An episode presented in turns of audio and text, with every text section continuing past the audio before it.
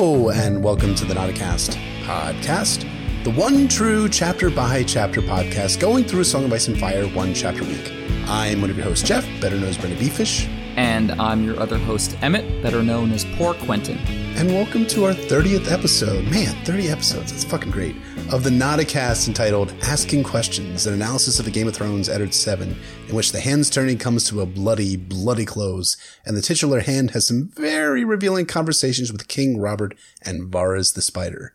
This episode is brought to you by all of our Lords Commander, Mark N, Timothy W, Hayden J, Wolfman Zach, and Joe L. Thank you, gentlemen, very much. Thank you as always. Our spoiler warning, we'll be talking about all published books. That is the five novels, the three Dunk and Egg novellas, histories, interviews, the Winds of Winter sample chapters, as well as Game of Thrones, the TV show. Anything and everything. So, our question for the week comes from one of our sworn sword patrons, Sir John M., recently joined up. Thank you, sir. He asks, This past episode made me more curious, especially with your referring to the proof of the quote, twincest. So here it is. How did Ned Stark, when confronting Cersei, know that Jaime was the father of her children. Certainly the kids weren't Robert's due to the black of hair Baratheon trait.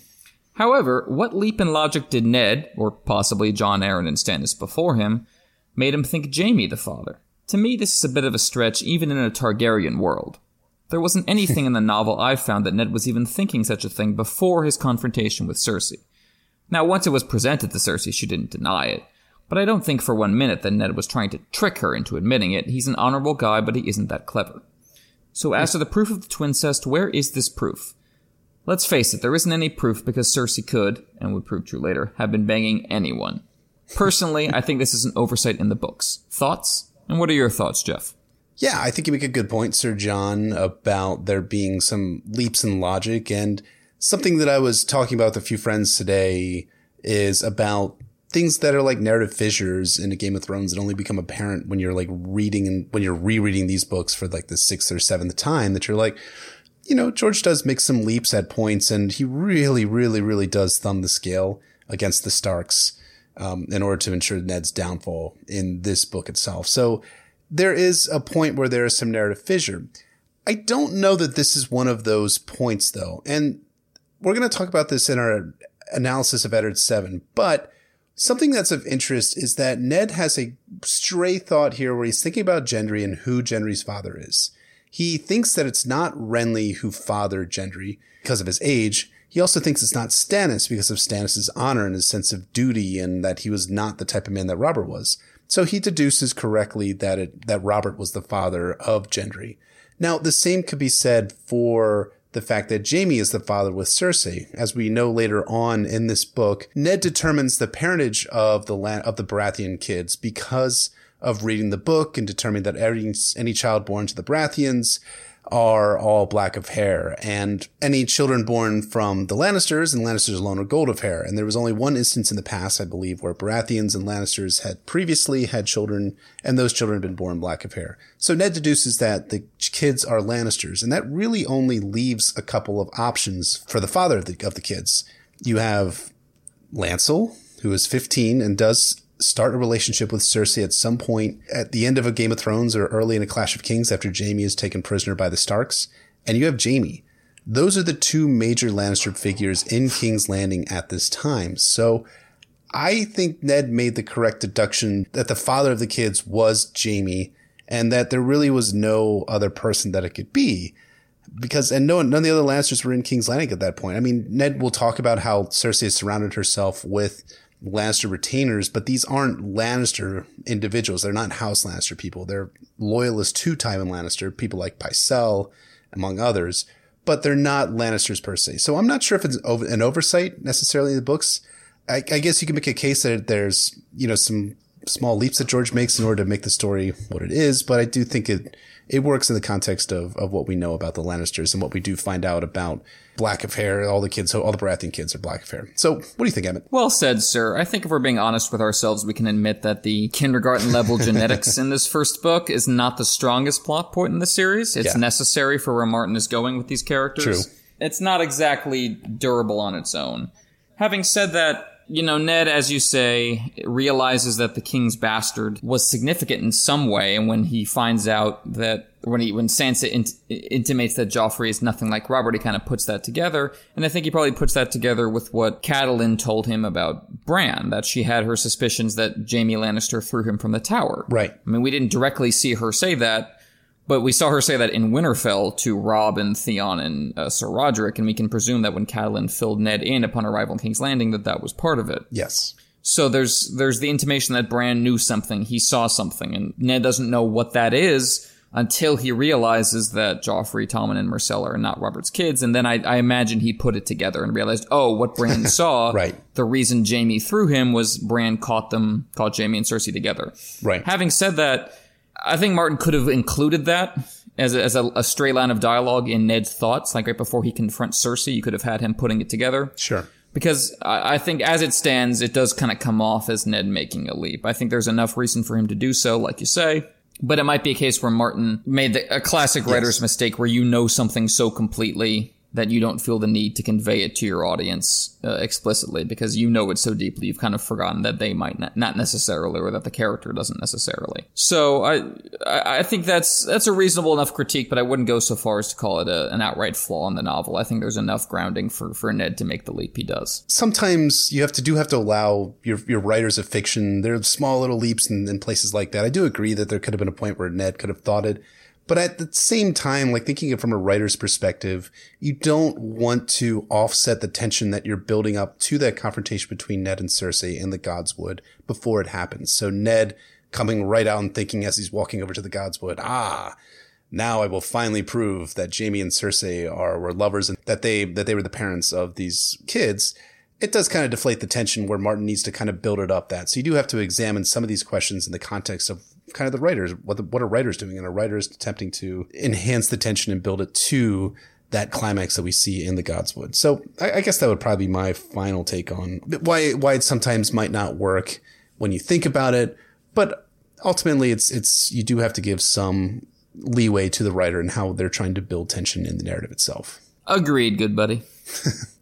Oh, we just agree too much, man. It's just just our thing. We after last It's week's ruining the drama of the show. That's true. I know after last week's uh, insane debate at the end. I mean, I just I feel like everyone's gonna be let down by all the agreement we're gonna have in this episode. We got to get to Jaime chapters so you can wax on, and I can go, yeah, that's true, but I don't care. Well, you did get me to say that he was a That'll be villain that'll last be week. that'll so- be much more fun for everybody. Yeah, yeah, that's true. Very, very true. So, thank you, Sir John, for the question. Thanks again for your recent patronage. Again, if you are interested in learning more about our Patreon and how you can become a patron, as well as be able to ask these questions, asking questions is a tier, is a perk for our $10 and above patrons. Check us out at patreon.com forward slash Nauticast ASOF, where you can find bonus episodes, show notes, and you can find the ability to ask us questions and get early release of these episodes as well. So thank you very much to all our patrons, and thank you, Sir John, particularly for this week. And now we're on to a Game of Thrones, Eddard 7. And here is its synopsis.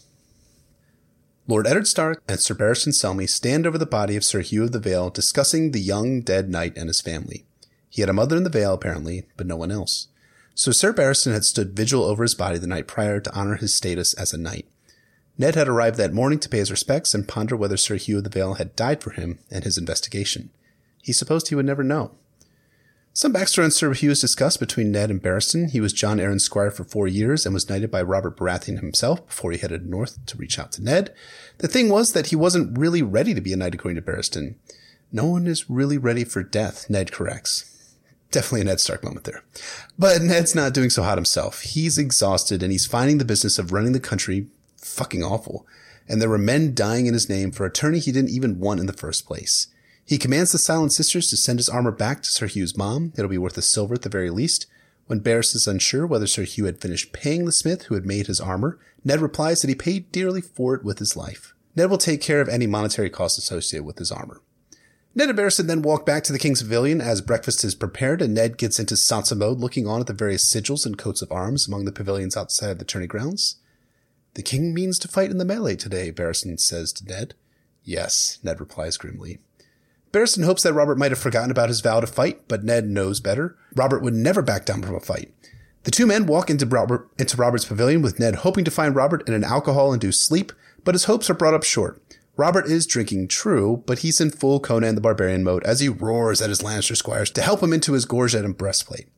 When Ned states that the squires are not at fault for Robert's armor not fitting and that the true fault lay with the king's obesity, Robert grouses about the way Ned talks to him before bursting into laughter and asking Ned why he's always right. The squires in turn smile nervously, and then Robert yells at them to go to Sir Aron Santagar to get the breastplate stretcher. When the boys scamper off, Barristan and Robert laugh, while even Ned manages to smile. Ned inquires after the squires. They're both Lannisters. They needed places of honor in King's Landing, and Cersei had forced the issue on Robert. She has a very large family, after all.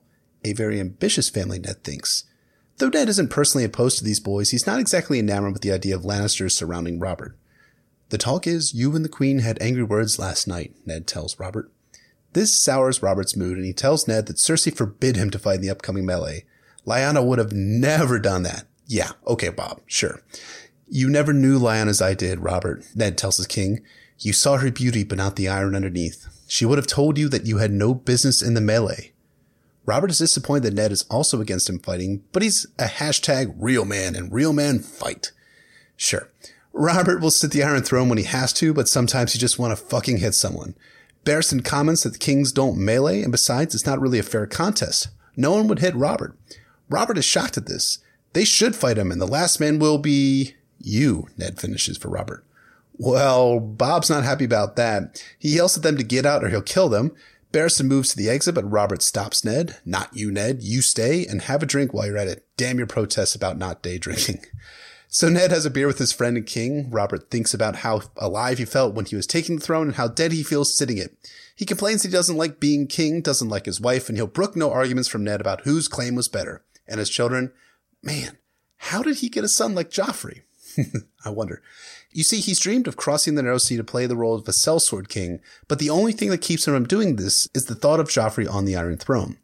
Ned hears the hurt in Robert's voice and attempts to console him, saying that Joffrey is really only a boy and maybe he'll grow up a little. And this does cheer Robert a little bit as he thinks to Jon Arryn and how his foster father didn't know if Robert would turn to a good king.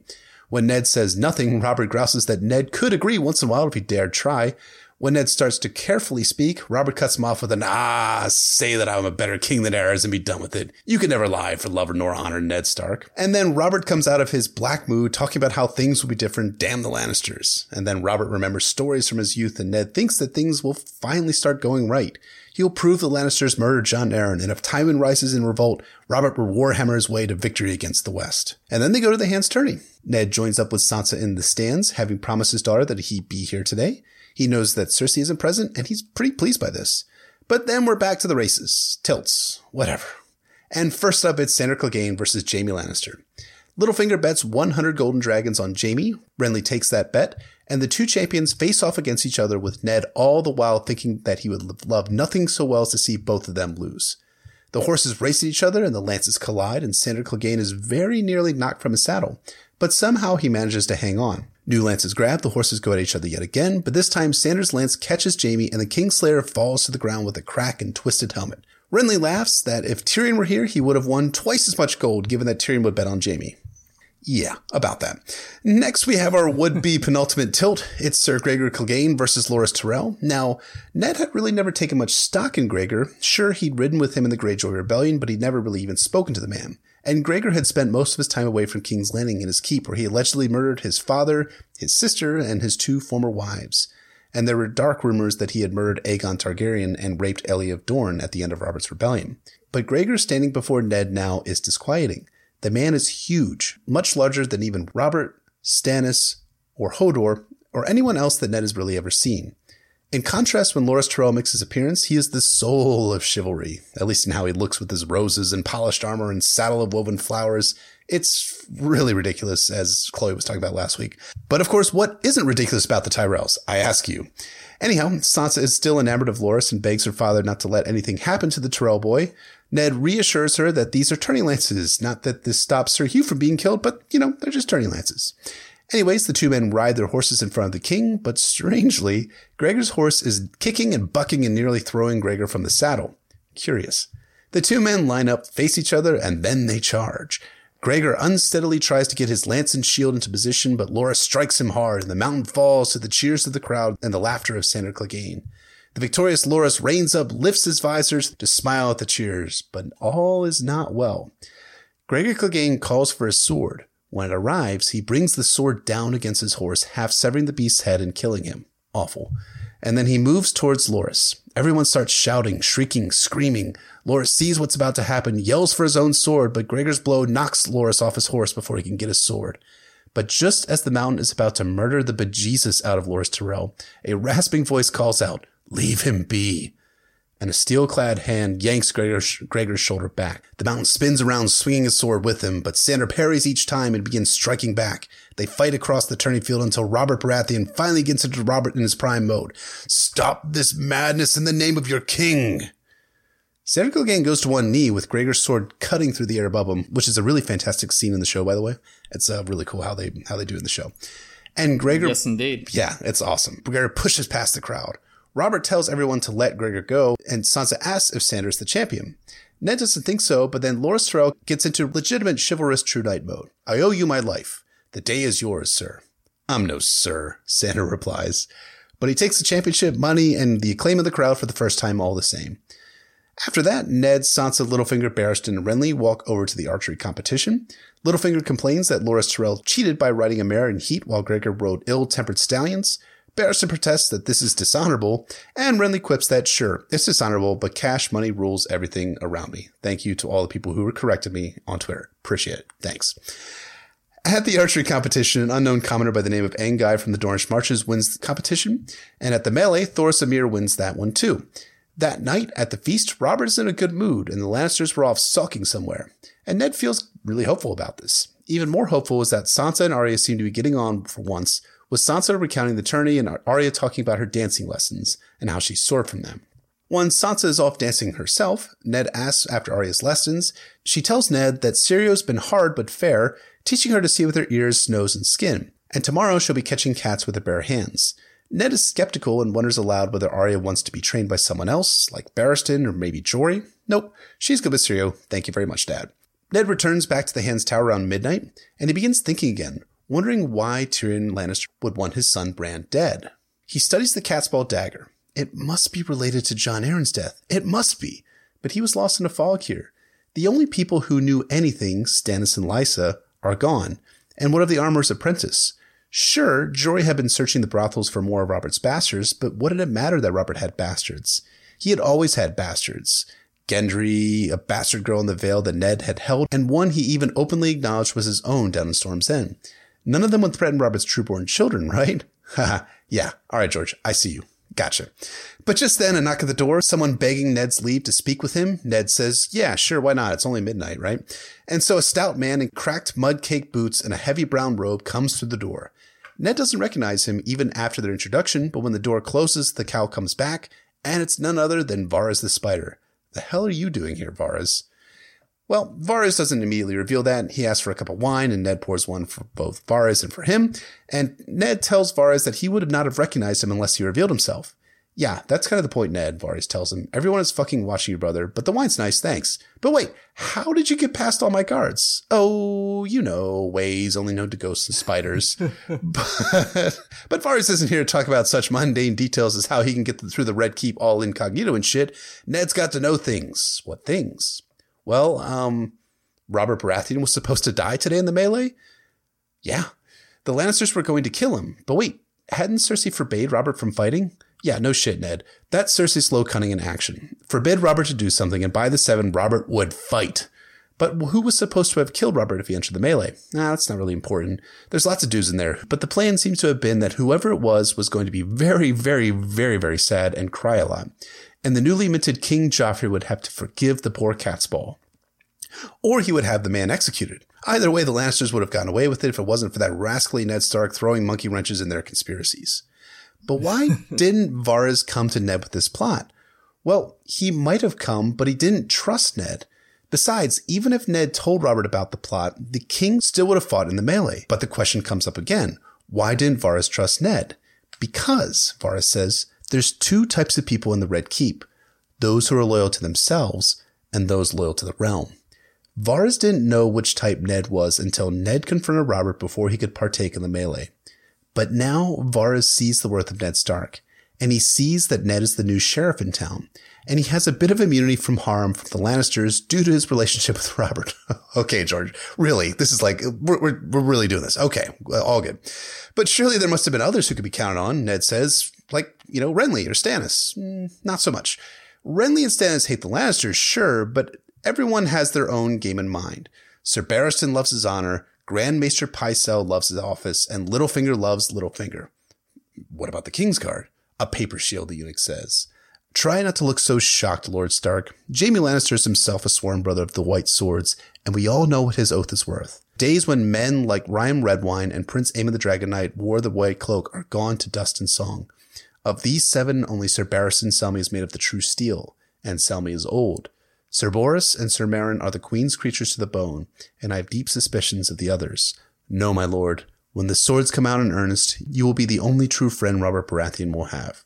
Well, damn them all, Robert must be told anyways. Eh, don't be a fool, Ned. We don't have any proof, really. It'll just be our word against the word of Jaime and Tywin. And if you're that dumb, just send for Sir Ilyn now to have both her heads off. But yes, the Lannisters will try to kill Robert again, and yeah, they'll probably try again soon. Ned is making the Lannisters very anxious, but perhaps Varys and Ned can work together and forestall the and forestall the coming calamity. Just, you know, be sure and be an asshole to be at the small council sessions to prevent further suspicion. Okay, Ned? You could you could do that for me. But now Varys has to go, but as he's at the door, Ned asks the most important question in his mind and the reason why he's down here in King's Landing. Varys, how did Jon Arryn die? I wondered when you would get around to that. Tell me. The tears of lice, they call it, a rare and costly thing, clear and sweet as water, and it leaves no trace. I begged Lord Arryn to use a taster in this very room. I begged him, but he would not hear of it. Only one who was less than a man would even think of such a thing, he told me. okay, George. Yeah. Okay. I'm still, I'm, I'm tracking what you're doing here. You slay me. More on this a little bit later. But who gave him the poison? Ah, well, you know, probably a friend like that squire who just became a knight who died. You know the one, right? Ned suddenly feels sick. Sir Hugh, wheels within wheels within wheels. And Ned's head begins hurting. Why? Why now? Jon Arryn had been hand for 14 years. What was he doing that they tried to kill him? Asking questions, Varys says, before slipping out of the door. And that is the Game of Thrones Eddard's seventh conclusion to the hands tourney. And I think we're going to agree on this. The best Ned chapter yet. Probably my, actually my favorite, my second favorite Ned chapter in all of Game of Thrones. What do you think, Emmett? I completely agree, shockingly enough. It's uh, definitely my favorite Ned chapter so far in the book. If Sansa 2 kicked off the hands tourney from the perspective of a wide eyed innocent, Eddard Seven brings it to a close by dwelling on the weariness of adulthood. From Sir Hugh to Robert to Varys, our boy Ned is constantly facing down the intertwined burdens of aging and disillusionment, the ones that Sansa has just barely begun to face. I've really enjoyed every Ned chapter so far to varying extents, but for me, this is head and shoulders above the rest. Yeah. It gets at the heart of his relationship with Robert. It features a really intense, cleverly thought out action scene with the with the joust between Loras and Gregor. And above all, it reveals much, much more about Varys the Spider, who really becomes the character we know and love in this chapter. Hmm. I think it's really interesting. Yeah, I think the, you talk about the action scene. And usually in this podcast, I'm the one who's all about these action scenes, but that's actually not what I gravitated to in this chapter. Now, well, I, I have like when I, I have in the past, I've been like, yeah, that's really cool. And I love the fact that we get our only version of Clegane Bowl that will ever be canonically on page or on screen. Objectively true. Objectively true. But I really, the thing that really got me about this chapter was more than anything else, it was the conversations between Ned and Robert, and of course, Ned and Varys. Uh, if you couldn't tell from my synopsis, that both of those conversations really hit me like an emo- in an emotional place. So it's, it's interesting that you're the guy who's interested into the action. This is the the action one for you. When usually you're like the the emotions about Ned Stark and Lyanna and all that sort of stuff, and this time I'm into the emotions and you're into the action. So where do we switch places somewhere? Somehow we became each other along the way, sir. I think that's that's inevitable. But no, I mean, I, I, I mean the the memorable, iconic parts of this chapter are definitely the ones with Robert and Varys. Those conversations are, are really beautifully done and reveal a lot about those two characters and Yeah. the way they see Ned and the role they want Ned to play. Brought up the emotional parts of Ned's character. This chapter, I think, definitely exemplifies the overall tone of his story. The kind of the mournfulness, the the melancholia, the the way he thinks about the past and about children. It's I think that all comes through really strongly in this chapter. It's one of those chapters I remember very distinctly my first time through reading this, my first time through reading that conversation with Robert and feeling my heart kind of break and feeling how wretched this whole situation was. The conversation with Avaris when I'm just on the edge of my seat, learning about what he has to say. Yeah, uh, it's it, it's really well done, and it it it, ramps things up in, in, in, a very important way. I mean, you, you, definitely feel like the plot has gotten much more urgent once Varys slips out of that room. Yeah, you're right about that. But psych- circling back to the beginning of this chapter, I think it opens in a really cool way. It opens in a cool way, but I want to say it opens in a cool, sad way as Ned and Sir Barristan are standing over the body of Sir Hugh of the Vale as we know in the last Eddard chapter, Ned has a is, has a growing and burgeoning respect for Sir Barristan Selmy, and this is a moment where you can see that respect kind of bearing itself out in their relationship, and they're forming something of an alliance, which will be we'll see the full extent in the next Ned chapter. But here you can see that the bond of two warriors standing over not necessarily a dead comrade, but someone who had died in mock battle it, it, kind of you could see their their bond just kind of building itself here in that kind of shared military context. I agree. Again, it's gener- generational context. You have two older men. Obviously, Ned is a generation below Barristan, but both of them significantly older than Sir Hugh. Both of them having seen kind of the horrors and realities of the world and war in a way that Sir Hugh never got the opportunity to. Yeah and are both are feeling that horrible sense of fathers burying their sons, that inversion of the natural order that comes in comes into play with war, as you say. Yeah. And it's it's that that mournfulness that Ned feels about his own kids and about Rhaegar's kids and about Jon especially. And it's something that comes up again in Barristan's story too, when he's looking at Quentyn Martell's corpse for the final time hmm. in Meereen a few books down the line, and thinks to himself that you know, not all men are meant to take that risk and he should have just stayed home. It has that same kind of sense of the bitter mourning that you see in this scene with Sir Hugh's body, another another young character with with uh, naive dreams who kind of got sacrificed to the older generation's definition of what makes a hero, and it's it's it's very dispiriting. I mean, when you have the, the quote, "I stood last vigil for him myself," Sir Barristan Selmy said as they looked down at the body in the back of the cart. He had no one else.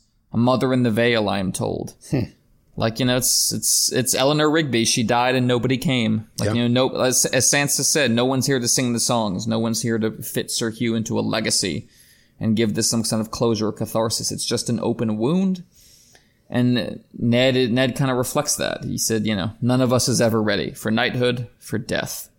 It's you know, no matter what challenges you face during life, no matter how even even if you have a story like Barristan Selmy's it doesn't save you from the abyss that's waiting for you, regardless of what yeah. an impressive hero you are. Ned is covering up the boy and thinks to himself he reflected bitterly that, that they would tell his mother he had fought to honor the king's hand, Eddard hmm. Stark, when they hmm. asked her how, why he died. Like he's he feels responsible. He feels guilty. He says this was needless. War should not be a game. Yeah, and that's that's a sentiment you see expressed throughout the series. When we get to Catelyn at Renly's camp, and she's thinking what madness this tourney is with real war going on uh, Joffrey with his tournament of gnats, as we brought up last week. There's a sense of real like irresponsibility and superficiality going on that has that has real consequences that get swept under the rug, and you see how kind of sick and uncomfortable that makes Ned, which makes us like him. It does make us like him, but it also as much as as much shit as I give Barristan Selmy as a character in various different mediums, I do think it shows perhaps a little bit of character growth in him in that when Ned says none of us are ever ready, and Barristan's like immediately goes to like his head to for knighthood, and Ned says for death. Like in a Dance with Dragons, when Barristan is standing over the body of Quentyn Martell and he says, "Not all men are meant to dance with dragons." It's clear that there is a little bit of character growth, and even if it's not explicit in that last Barristan chapter in Dance, it's clear to me that Barristan has grown a little bit and has seen past Quentyn Martell's status as a Prince of Dorne and sees him as a person and sees that there's a real sadness in him dying, and not necessarily because of his status, but because he's he's dead more than anything else. And I think that shows some character growth in who Barristan Selmy is. But I think it's a great point you make too about how this is reflective of who Ned Stark is. And that melancholy that he has is borne out by his experiences. The major experiences being that he's seen the death of his sister and the death of Rhaegar's children at, the end of Robert's Rebellion. This, you could feel that emotion flowing through Ned Stark here. Absolutely. And of course, it's also foreshadowing of Ned himself dying, that he's talking about yeah. no one ever being ready for death. I mean, that, that certainly applies to him as much as it does to anybody else. He, he too is going to go home from King's Landing in a body bag, having rode in with, uh, you know, all sorts of pomp and circumstance, just like Sir Hugh. And uh, it makes me think of, and this might be something I brought up with reference to, to Ned before. I don't remember. There's the uh, the Jim Jarmusch movie Dead Man. It's a black and white western from the '90s. Hmm, I never saw uh, it. Johnny Johnny Depp and Crispin Glover, and uh, it's it's it's really good. It's one of my favorites. And the the the idea of it throughout is that you know, Johnny Depp, despite being the, the Western protagonist, is kind of doomed throughout, and there's never a chance for him to claim his freedom as you're supposed to do in that genre. and there's one shot early on when he's walking through the Western town, and it's a close up of his face as he's going forward, and you can see in the background like someone building a coffin, and they, like Johnny Depp stops and stands in the street right as he's like his head is framed by the coffin in the background, and that's that's what this feels like for Ned for me is this moment where he's like he's talking about this dead kid and about how none of us are ready for death and how it's needless and you can you can sense the Grim Reaper chuckling at the irony, knowing that he's going to get Ned soon too. Uh, coming coming back on reread, Ned's Ned's chapters are really kind of haunted that way, in the same way that uh, Quentyn's are. Yes, in Dance when you get, you get to those chapters and you see all the foreshadowing of his death laid out. Yeah, this chapter is especially heavy with a lot of Ned Stark death foreshadowing as we're going to be covering here throughout our, our more deeper analysis of it.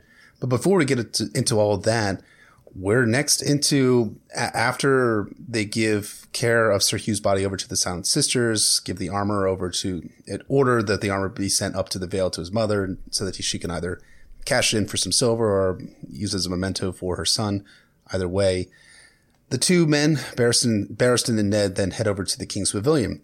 So uh, the catch, my catch this week is that as I'm walking over, they notice that Robert's Pavilion is described as golden silk. So George is seeming to be intentionally drawing a parallel to the cart that Sansa and Jeyne Poole and Septa Dane arrived to the Hands Turnian and what Robert's own tent is. It's symbolizing Robert's own rose tinted glasses or golden silk pavilion, if you want to call it that way, in Westeros, as he's attempting to recapture the, the, fading glories of his youth and taking down the Targaryen regime. I think that's an excellent point, buddy. I hadn't caught that myself until uh, you pointed it out to me.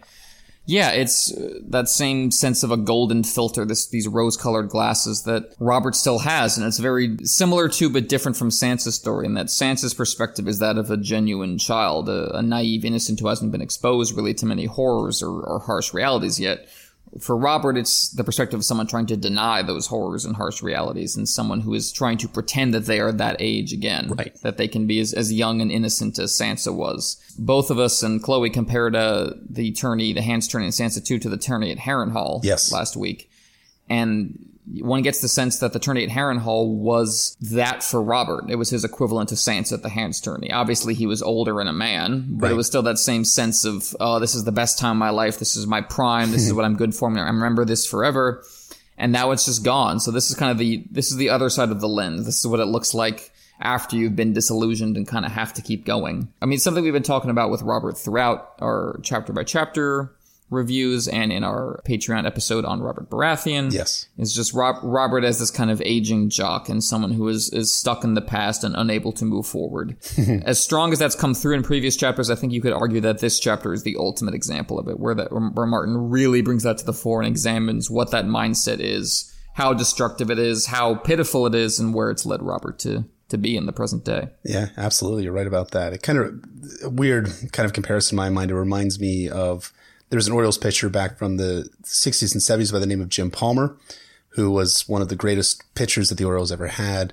And I remember when I was a kid, so this is like the early 90s or so, he started showing up to, to spring training and trying to like get back into being a pitcher in the rotation with the Baltimore Orioles. But it was clear at this juncture, he was in his 40s, mid to late 40s at that point, that he was not necessarily in his prime anymore. And he just didn't have what it took to throw a fastball 98 miles per hour down the middle of the plate or on the outside corner, so to speak. And Robert's the same way in that he's, as, as they're entering into the tent, there are he's he's yelling at his squires because he's too fat to fit in his armor, and they're trying to put the gorget around his neck, and it's popping out of his neck because his neck is too thick and his breastplate is too small because he's not in his prime anymore. He's not the man who wanted the trident. He's just not the same dude anymore.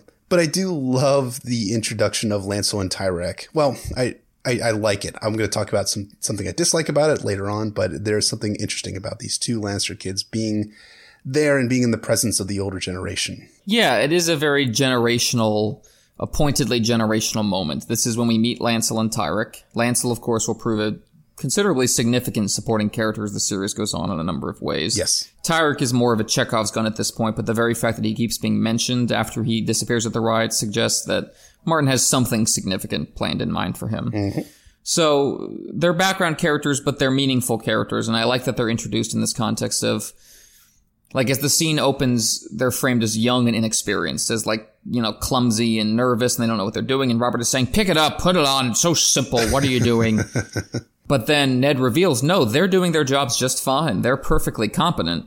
The problem is not that they are young. The problem is that you're old. Right. Your aging is the problem, Robert. Yeah. That, you know, you, you've, you've gotten past the point in your life where you can just eat and eat all day and and you know it's not going to have an impact on you. You're in your mid 30s. Everything tells. Right. And you've just you've just been ignoring that, and you know it's not that's not Lancel and Tyrek's fault that they're younger than you and that they they haven't reached this point of age yet. It's it's of course a direct parallel to what happens with Cersei when she's like, "What? I don't understand what these these." seams these washerwomen and these seamstresses are doing with my dresses they just don't fit anymore and right. no one has the nerve to say cersei it's because you're drinking all day yes. you're gaining weight and there's just this blindness up where the, Robert is, is all about his image of the perfect masculine warrior god, and Cersei is all about her image as the most beautiful woman in Westeros, and they just can't let go of what aging really means for those self images. And, you know, having young people there being told they're screw just for being young and experienced really underscores that. That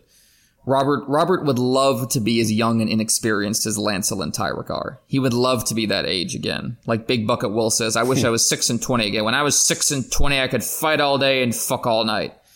But Big Bucket Will has moved on. He says, What men want does not matter. I'm old.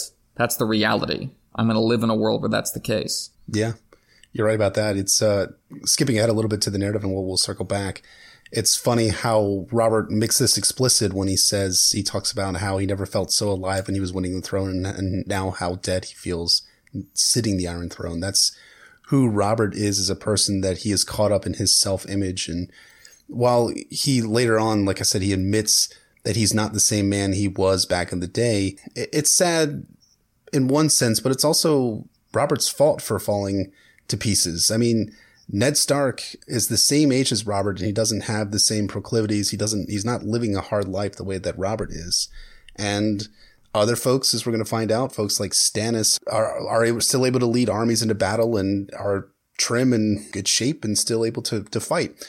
And, you know, too, if you think about it as well, Jaime Lannister, who is also of a similar age to Robert and Ned, is still he's maybe not in his total prime, but he's still able to participate in the hands tourney itself and to fight because he's taken care of himself. And that's important that all of Robert's downfalls are as a result of his actions and his, his inactions in, in a lot of ways and sitting around and drinking all the time as opposed to keeping in shape and keeping the realm in shape for that matter. It's, yeah, he's lost in this image that he once had and he's not willing to do the hard work it is to keep it up. And, you know, that's something that extends beyond him. It extends to Lancel. I mean, Lancel, as he admits in A Feast for Crows, basically destroys his life by trying to live up to the glorious image of Jaime. That's who he wanted to be, and he was willing to chase that image. That golden lion that Jon says is everything, it looks like everything a king should be. Yeah. And that's, Robert is, is in the same position. He feels like he's wasted his life living up to the image of being a king and is now trying to get back at least to when, when that was fun, when it was the glory days and, Ned and Barristan have to point out to him that that's it's just not the case anymore. Yeah, it's not the case, but Ned and Barristan have a point in that it's not kingly for Robert to be rummaging around with all of these young dudes swinging his warhammer in in the in the melee. This leads Robert to wax nostalgic about, ah, well, if only Lyanna were here, she would never forbid me from, she would never forbid me from participating in the melee, right? Right, Ned? And Ned has to be like, eh, would she though? I mean, Robert's being nostalgic for his own youth when he had a life with Lyanna to look forward to instead of with Cersei. But while he plays the boy, uh, Ned is is always has to play the adult in the relationship. There's the quote, "Always though the graver thoughts crept in," which really kind of sums up mm. a lot of Ned's story, I think, especially relative to Robert. And so Ned has to challenge those illusions. The quote is, "You never knew Lyanna as I did, Robert," Ned told him.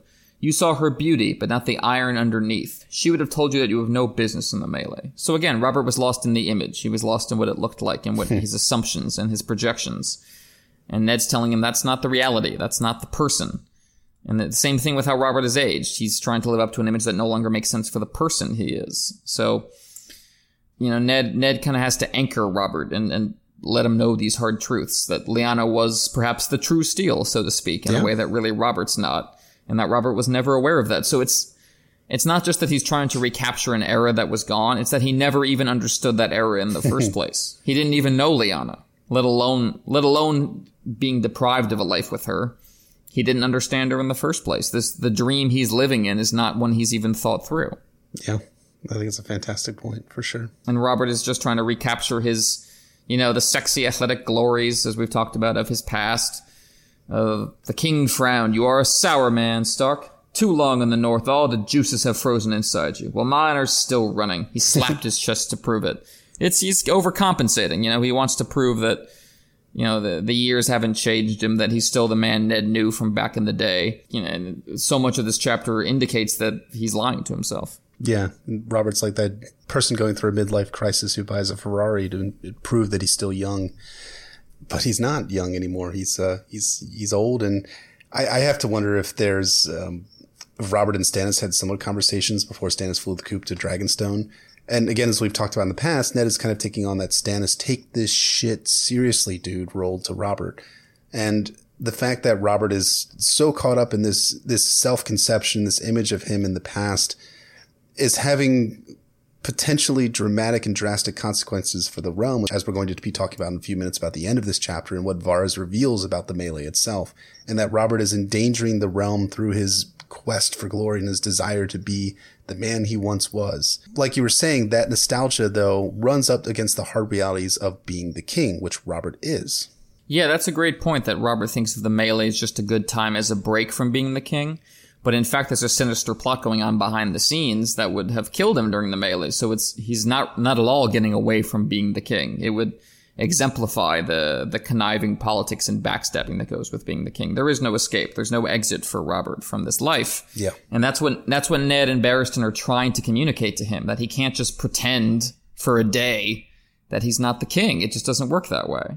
The quote is, uh, "You are the king," Ned reminded him. I sit on the damn hmm. iron seat when I must. Does that mean I don't have the same hungers as other men? A bit of wine now and again, a girl squealing in bed, the feel of a horse between my legs. Seven hells, Ned, I want to hit someone.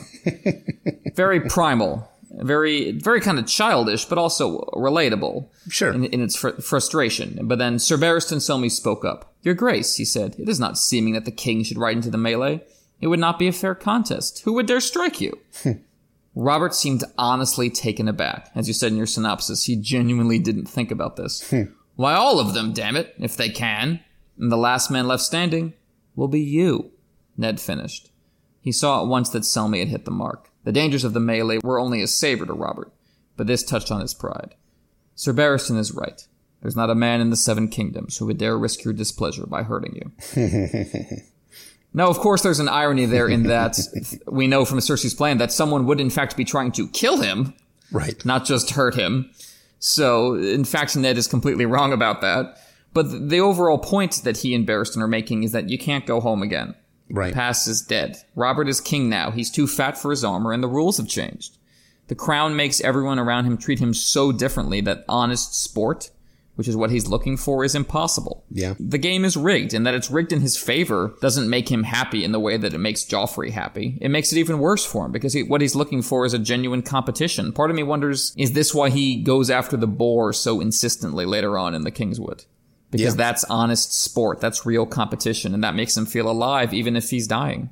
Yeah. Because this, this, this is just not a life he wants to live. No, I think it's a great point about the boar being a way that Robert tries to overcompensate. And you can also see that in other ways that Robert lives. Robert is, you know, drinking a lot. Robert is utilizing sex workers as much as he can. It seems to be overcompensation for the fact that he can't, there's no real, I don't know, what would you call it? There's no real contest anymore. There's no real challenges for Robert in the things that he loved being challenged on before. There's nothing challenging his masculinity at, at, this at this nature at this juncture in the story, and there never will be again for Robert because he's the king and he's the king for life.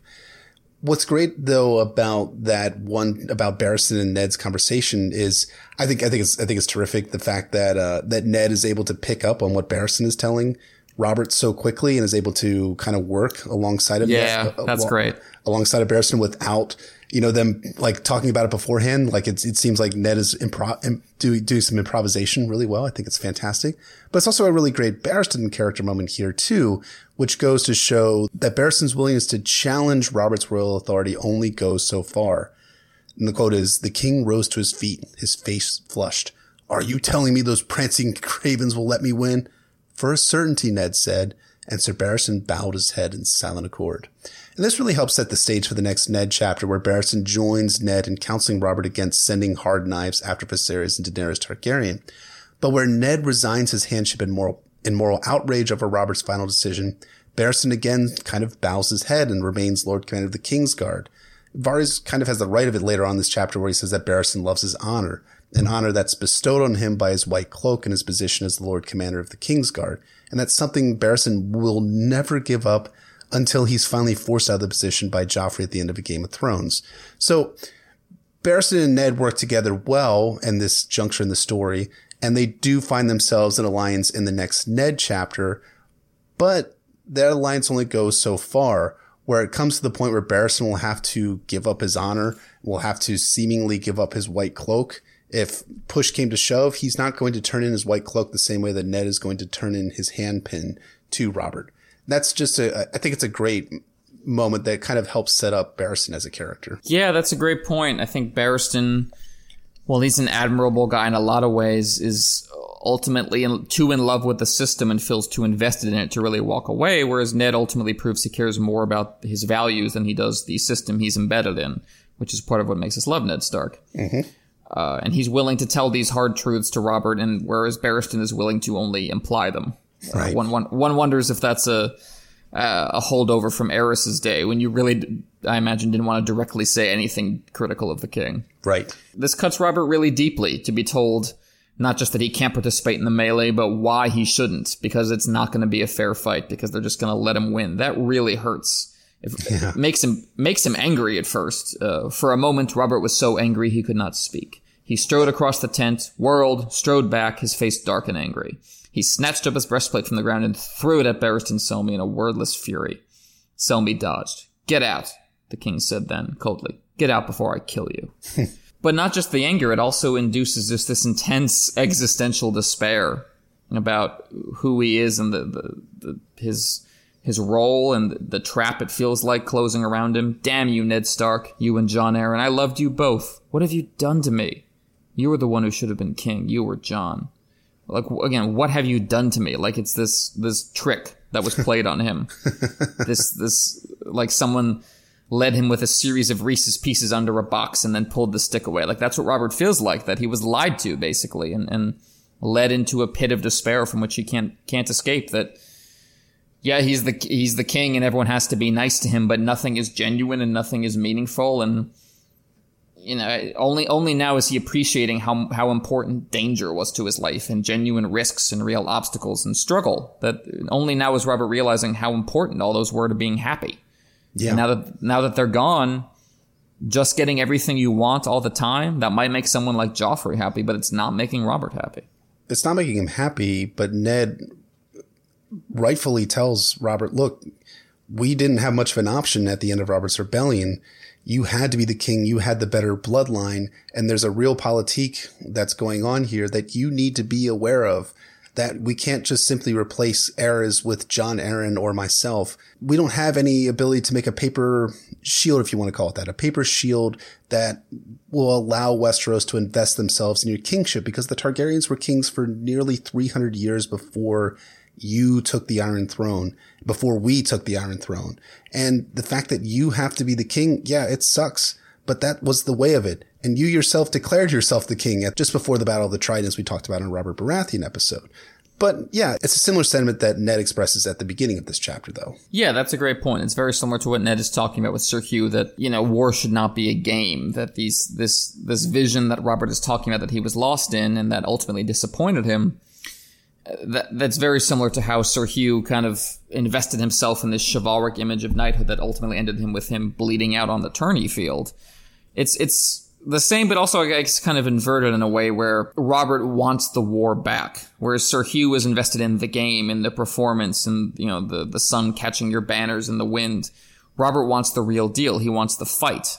He, he doesn't want the the image anymore. He doesn't want just the fake glory of the tourney. But all he's left with is the game. All he's left with is kind of the conniving and manipulating, and uh, none of that satisfies him. And he he just kind of wants out. Uh, it's this, the same themes of youth and innocence despoiled that we were talking about earlier with the, the scene at, with Sir Hugh's body in the cart. Uh, Robert argues that, yeah, the crown is basically a, a burden for which he wasn't ready and a curse that has slowly destroyed everything that was good in him. And there's some just really, really wretched, heartbreaking lines in that regard. Uh, look at me, Ned. Look at what kinging has done to me. God, it's too fat for my armor. How did it ever come to this? or the the one uh, you alluded to earlier. I swear to you, I was never so alive as when I was winning this throne, nor so dead as now that I've won it. so he's he's questioning what what good was any of that that Right. that cause to which we devoted ourselves, the defining era of our youth. What what did it mean if this is where it led us? You can see Ned and Robert dwelling on that in a kind of sad, passive way in this chapter, and then a really angry, active way when we get to Ned's next chapter. And Ned is asking him, "What did we fight for, if not to put an end to the murder of children?" And Robert replies to put an end to Targaryens, which of course is a very a very different conception, but we'll talk about that more at length when we get to Eddard 8. Yes, yes. It's clear that at this juncture for Robert, that he still has that anger for Rhaegar Targaryen and what Rhaegar took from him in the form of Lyanna Stark. At the same time, you can set, you can get, you get the real sense that he's forgotten why they were fighting. It wasn't fighting for fighting's sake and it wasn't just a glorious fight. There was real stakes for people like Robert and for people like Ned. Robert seemingly has forgotten that in the years that he's been sitting the Iron Throne. Maybe he recaptured some of it at the Greyjoy Rebellion, but in the years since that, even that event, which has been about nine years at this juncture in the story, he's he's not happy by it. He seems to have forgotten the reasons for going to war. There wasn't just a glorious struggle where Robert was swinging his warhammer from the Vale to the Stormlands to the Riverlands to King's Landing. There were real consequences and there was real danger involved in it. But it's funny how that sentiment that Robert has about kingship and how terrible it is is, re- is a repeated motif by many, many king figures in the story. Yeah, that sense of disillusionment with the crown and the crown being more a target on your back than a stepping stone to happiness. I mean, the first, arguably the first major death in the series is Viserys Targaryen, a, Yes. a king in the action of being quote unquote crowned by Drogo. I mean, hmm. molten gold being poured in his head, but Drogo ironically calls it a crown. So that, that alone sets up where these characters are going. That Yes. you know, in this moment of royal apotheosis is actually a horrifying, humiliating death for Viserys. And that's something, as you say, that we see reflected across the series. When we get to A Storm of Swords, we see uh, many different characters expressing the same kind of sentiments that Robert is expressing here. Robb sums it up perfectly in A Storm of Swords, Catelyn 3. Gods be good. Why would any man ever want to be a king? and he's is that heartrending monologue when he's talking about, oh, when they were crowning me, I remember I promising myself how good it was going to be and how I was going to do the right thing, and now it's just gotten so confused. Or with Stannis elsewhere in that book, when he's, he's talking to Davos. Have you ever seen the Iron Throne? The barbs along the back, the ribbons of twisted steel, the jagged ends of swords and knives all tangled up and melted. It is not a comfortable seat, sir. Aerys cut himself so often men took to calling him King Scab, and Maegor the Cruel was murdered in that chair. By that chair, to hear some tell it. It is not a seat where a man can sit at ease. Oft times I wonder why my brothers wanted it so desperately. That's from A Storm of Swords, Davos 4.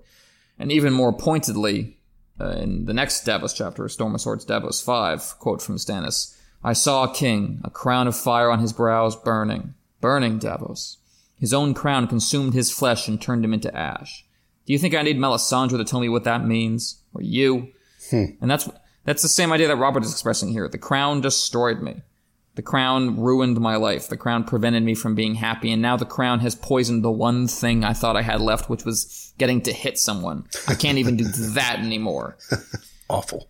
Now there's a there's a limit to how sympathetic one should feel for Robert here. As we've said, a lot of this is his own fault. He's still like in the position where he never has to worry about where his next meal is coming from. Sure. Like obviously Robert's life is not Robert's life is not actually bad, but the, the sentiment being expressed is that again, he feels like he was deceived. He feels like the songs lied to him to borrow a line from Littlefinger. And now he's he was going to get Lyanna in the realm and he's been left alone with Cersei in an iron chair. Hmm. And that's it's it's disillusionment. And Ned has gone through the same disillusionment, but he has kind of held on to some values in a way that Robert really hasn't. That chair has disillusioned him and has made him a unhappy man and but an unhappy man that a lot of a lot of his unhappiness is self-induced. It's not external, it's a lot of it is internal for him. But the, there is there is one reason why Robert doesn't just give up the crown and go off and, and go off fighting elsewhere, and that's his son Joffrey. Yeah, for me, that's probably the the heart of this whole conversation. Maybe the heart of Robert's character is when he confesses that uh, he actually doesn't want to be here. That he's thought about giving it all up, and has so convinced himself that it was all for nothing. He's willing to just drop it like a hat. He says, "Let me tell yeah. you a secret, Ned." More than once I've dreamed of giving up the crown. Take ship for the free cities with my horse and my hammer. Spend my time warring and whoring. That's what I was made for.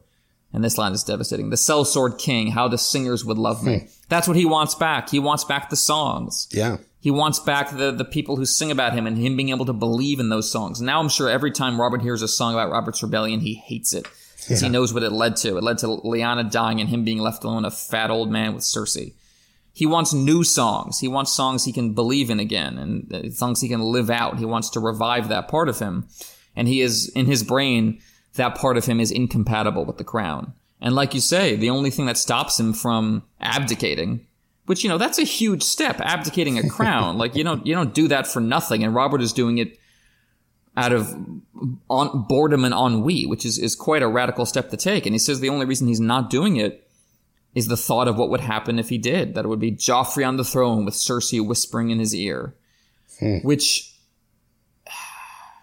you know, on, on the one hand, on the one hand, that makes Robert, that's one of Robert's more sympathetic moments in that, first of all, you understand that he's not ambitious or power hungry, that he doesn't care about being king for the sake of being king, that he is willing to give all that up. And it's sympathetic in that this is the closest Robert gets, arguably, to articulating a sense of duty as being a king. yeah. But the irony is, is that sense of duty is, I hate this job, but I'm going to keep it because my heir is even worse. So it's, it's kind of a sense of duty, but it's also, also an admission that everything has gone to shit on his watch. Yeah. It, he does have that duty and he does identify the problem with his realm and that he's got a heir that is not a good person so far. And, you know, he points out specifically that, that Ned doesn't know Joffrey the way that he knows him. And that sure, Ned has seen Joffrey on the Trident, but Robert is implying that there is a potential for Joffrey being even worse than all of that. But the problem for Robert is that he's really only going halfway. Sure, he's identifying that he's got a serious issue on his hands with his heir, but he doesn't have a plan of action to address it. Something to try and mold Joffrey exactly into someone worthy of inheriting the Iron Throne.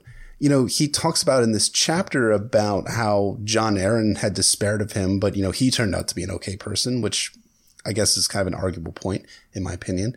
You get the sense in the past that Jon Arryn went out of his way to try and mentor Ned and Robert into becoming the men that they became. And especially, I think most importantly in, in their military aspects is Robert's going to be someone who is able to lead men into battle. And that seems like something that Jon Arryn probably foisted onto Robert. But what's Robert's plan to try and help Joffrey become someone worthy of inheriting the Iron Throne? None. There's no plan. There's nothing here. Now, there's a potential here that he, that Joffrey could have been fostered somewhere, um, someone worth pursuing. He could have sent Joffrey to Stannis or sent him to Robert's grandparents, the Estermonts, or somewhere where the kid will be away from Cersei and definitely away from Tywin too, for that matter. But I think maybe because both Robert and Ned had a shared experience in being fostered and saw some of the shortfalls in that and have a lot of trauma associated with that, Ned especially, Robert to a lesser extent. Neither of them even think of this as a potential solution to the issue of Robert's heir. And I think there has to be some sort of, you know, you identify a problem, right?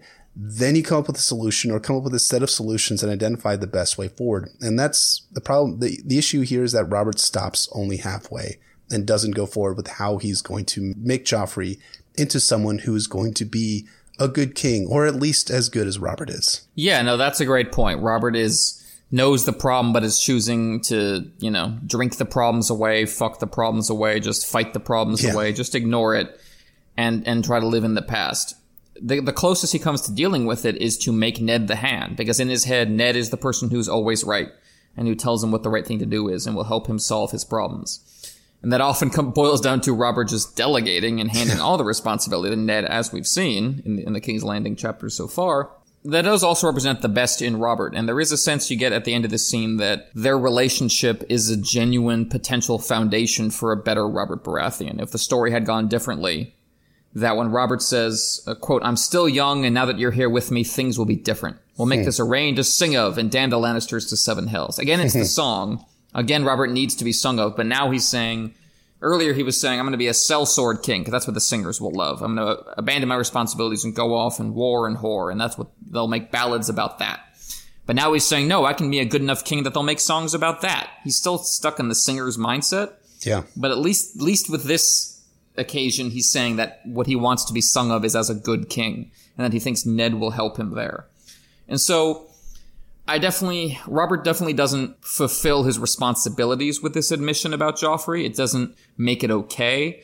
But emotionally speaking, it reminds me of the, the Pixar movie Inside Out from a few years ago, which mm-hmm. had the, the great revealing point that in order to really embrace your joy, you need to confront your sadness and deal with it head on honestly and work through it before you can really yeah. be happy. Yeah.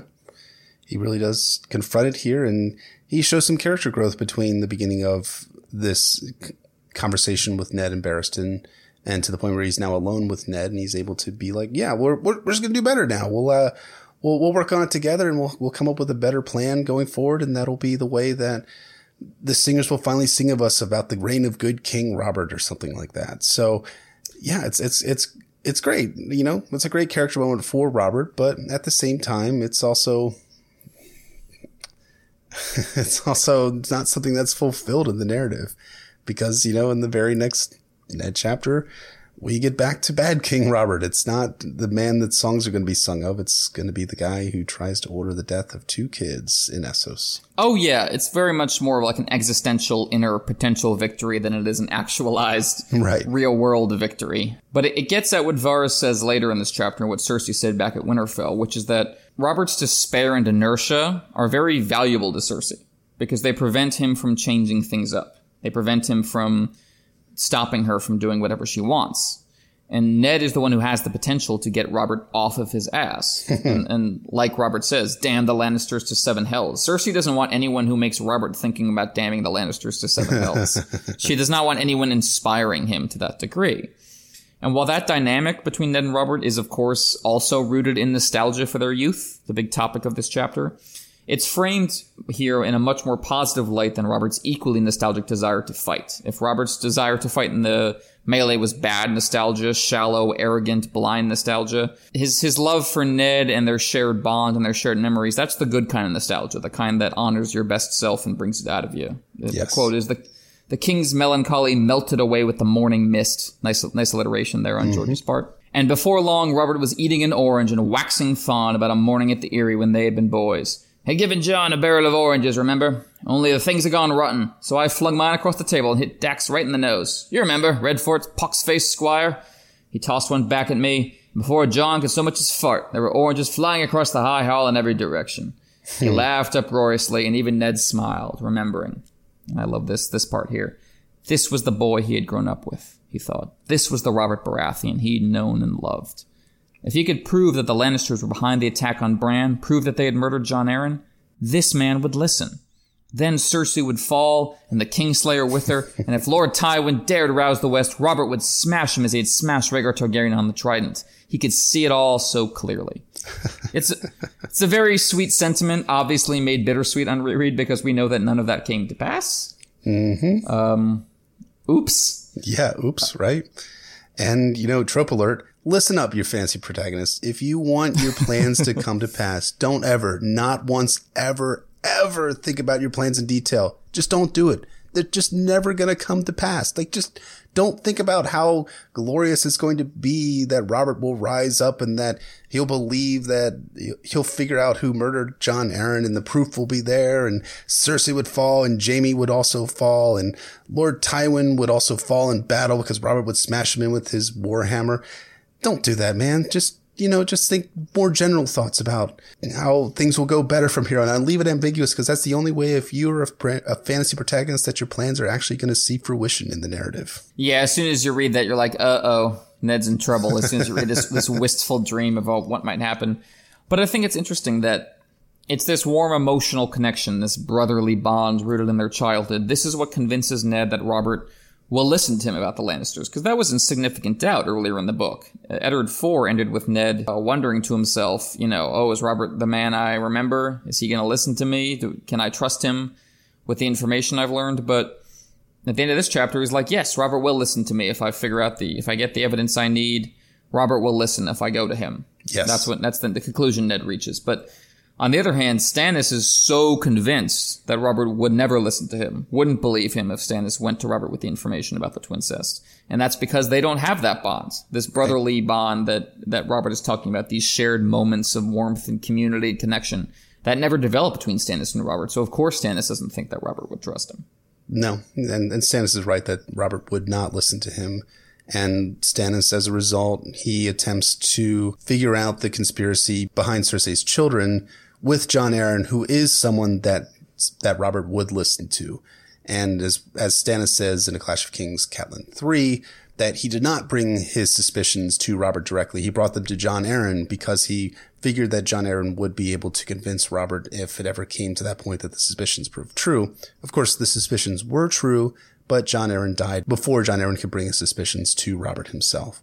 So that's the kind of the conclusion of the Ned Robert conversation that moment. But we still have the hands turning to conclude, and we get some really cool moments here at the at the conclusion of the jousts and the melee and the archery competition. Yes, indeed. So we go back to the the tourney grounds. This time, Ned accompanies Sansa, uh, and we get a cute little fangirl moment from her when it's Sandor up against Jaime, and uh, she she says, "I knew the Hound would win."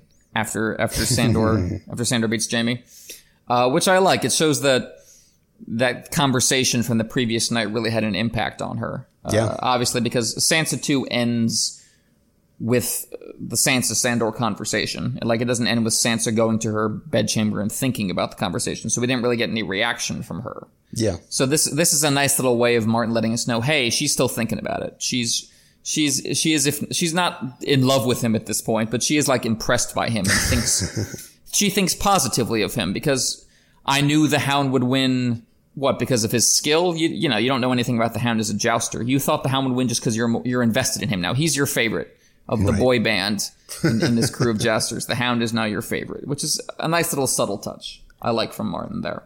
Do you think it actually was like a fangirl moment, or was it more like Sansa being like kind of more sullen in kind of a Ned Stark way of after having that conversation with Sandor and seeing his ferocity and being like, I, I knew the hound would win as opposed to Jaime Lannister, who embodies that kind of image of chivalry. Not so, not as much as Loras, we're going to talk about here momentarily, but does have more of that. He has the Sir in front of his name and he's wearing the golden armor. And do you think it's more Sansa?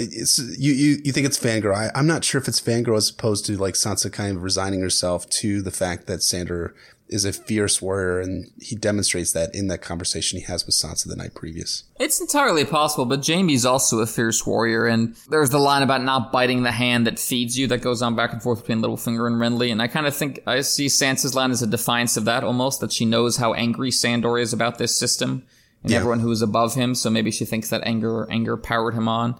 But yeah, it's just a quick moment they move on from it, so it's it's it's difficult to establish motivation there for sure. Because the, the central focus in this scene is not on Sansa.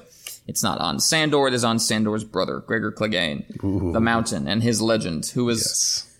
uh, really, really established in this chapter. In the previous chapter, Sansa 2, he's not even mentioned before before then. But after this chapter, you really you really know all you need to know about Gregor. Uh, he's he's not one of those villains who is given depth and given kind of emotional resonance the way Tywin sometimes is, the way uh, Renly arguably is when you get to Loras saying like when the sun has set, no candle can replace it. No one says anything like that about Gregor Clegane. No. Uh, he he serves a very specific purpose, which as we got into last time, is that he's so bluntly horrifying, he's so one dimensional that it it's a condemnation of the system that the system has accepted him. The fact that this man is a knight and that he is given honor and affirmation by by important people around him is just obscene. And I think we can we can see that when Ned is describing his backstory, and you know Ned doesn't put much stock in gossip, but he says even the stories about Gregor freak even him out. Yeah. That you know he was uh, it had been Gregor who had dashed the skull of the infant prince Aegon Targaryen against a wall, and that afterward he had raped the mother of the Dornish princess Elia before putting her to the sword. He was soon to be married for the third time, and one heard dark whisperings about the deaths of his first two wives. It was said that his keep was a grim place where servants disappeared unaccountably, and even the dogs were afraid to enter the hall. Like this is over the top, directly Bluebeard esque villainy. Like all the wives vanishing, the servants are vanishing. It's like a, a nightmare haunted castle. And then there had been a sister who had di- died young under queer circumstances, and the fire that had disfigured his brother, and the hunting accident that had killed their father. I like the implication that the attempt by Papa Clegane to uh, cover up what had happened to Sandor, saying it had, like his betting had caught fire. I like the implication that this didn't entirely work. Yeah. That there are whisperings that Gregor was involved with what happened to Sandor, given the mysterious deaths elsewhere in the family. And that, of course, that as soon as Gregor inherited the keep, Sandor split town uh, to take direct service with the Lannisters and, and never went back. So yeah, you get you get the sense of young Gregor as the as this monster who really tainted Robert's rebellion and just inflicted this horrible, sick act of, of rape and murder at the very end. Uh, which of course fits perfectly in this chapter because it's coming right after a scene in which we learn that Robert has lost his mojo. So of course now we see Gregor, this character who represents everything that was, you know, tainted and horrible and corrupt in Robert's rebellion. The the kind of this is Robert feels like he's decayed, and what could who could exemplify that better than the man who finished off Robert's rebellion with child murder and rape? Yeah. And, you know, as we talked about in Jon 4, as when Samwell Tarly was recounting a story about Randyll Tarly, and this is going to be something, a theme, this is going to be a theme that's going to be repeated throughout. If people are going, or quote unquote, going out on a hunt, bad things are going to befall the, people, the people that do that. You have Robert who later dies in a, or is mortally wounded in a, in a hunt.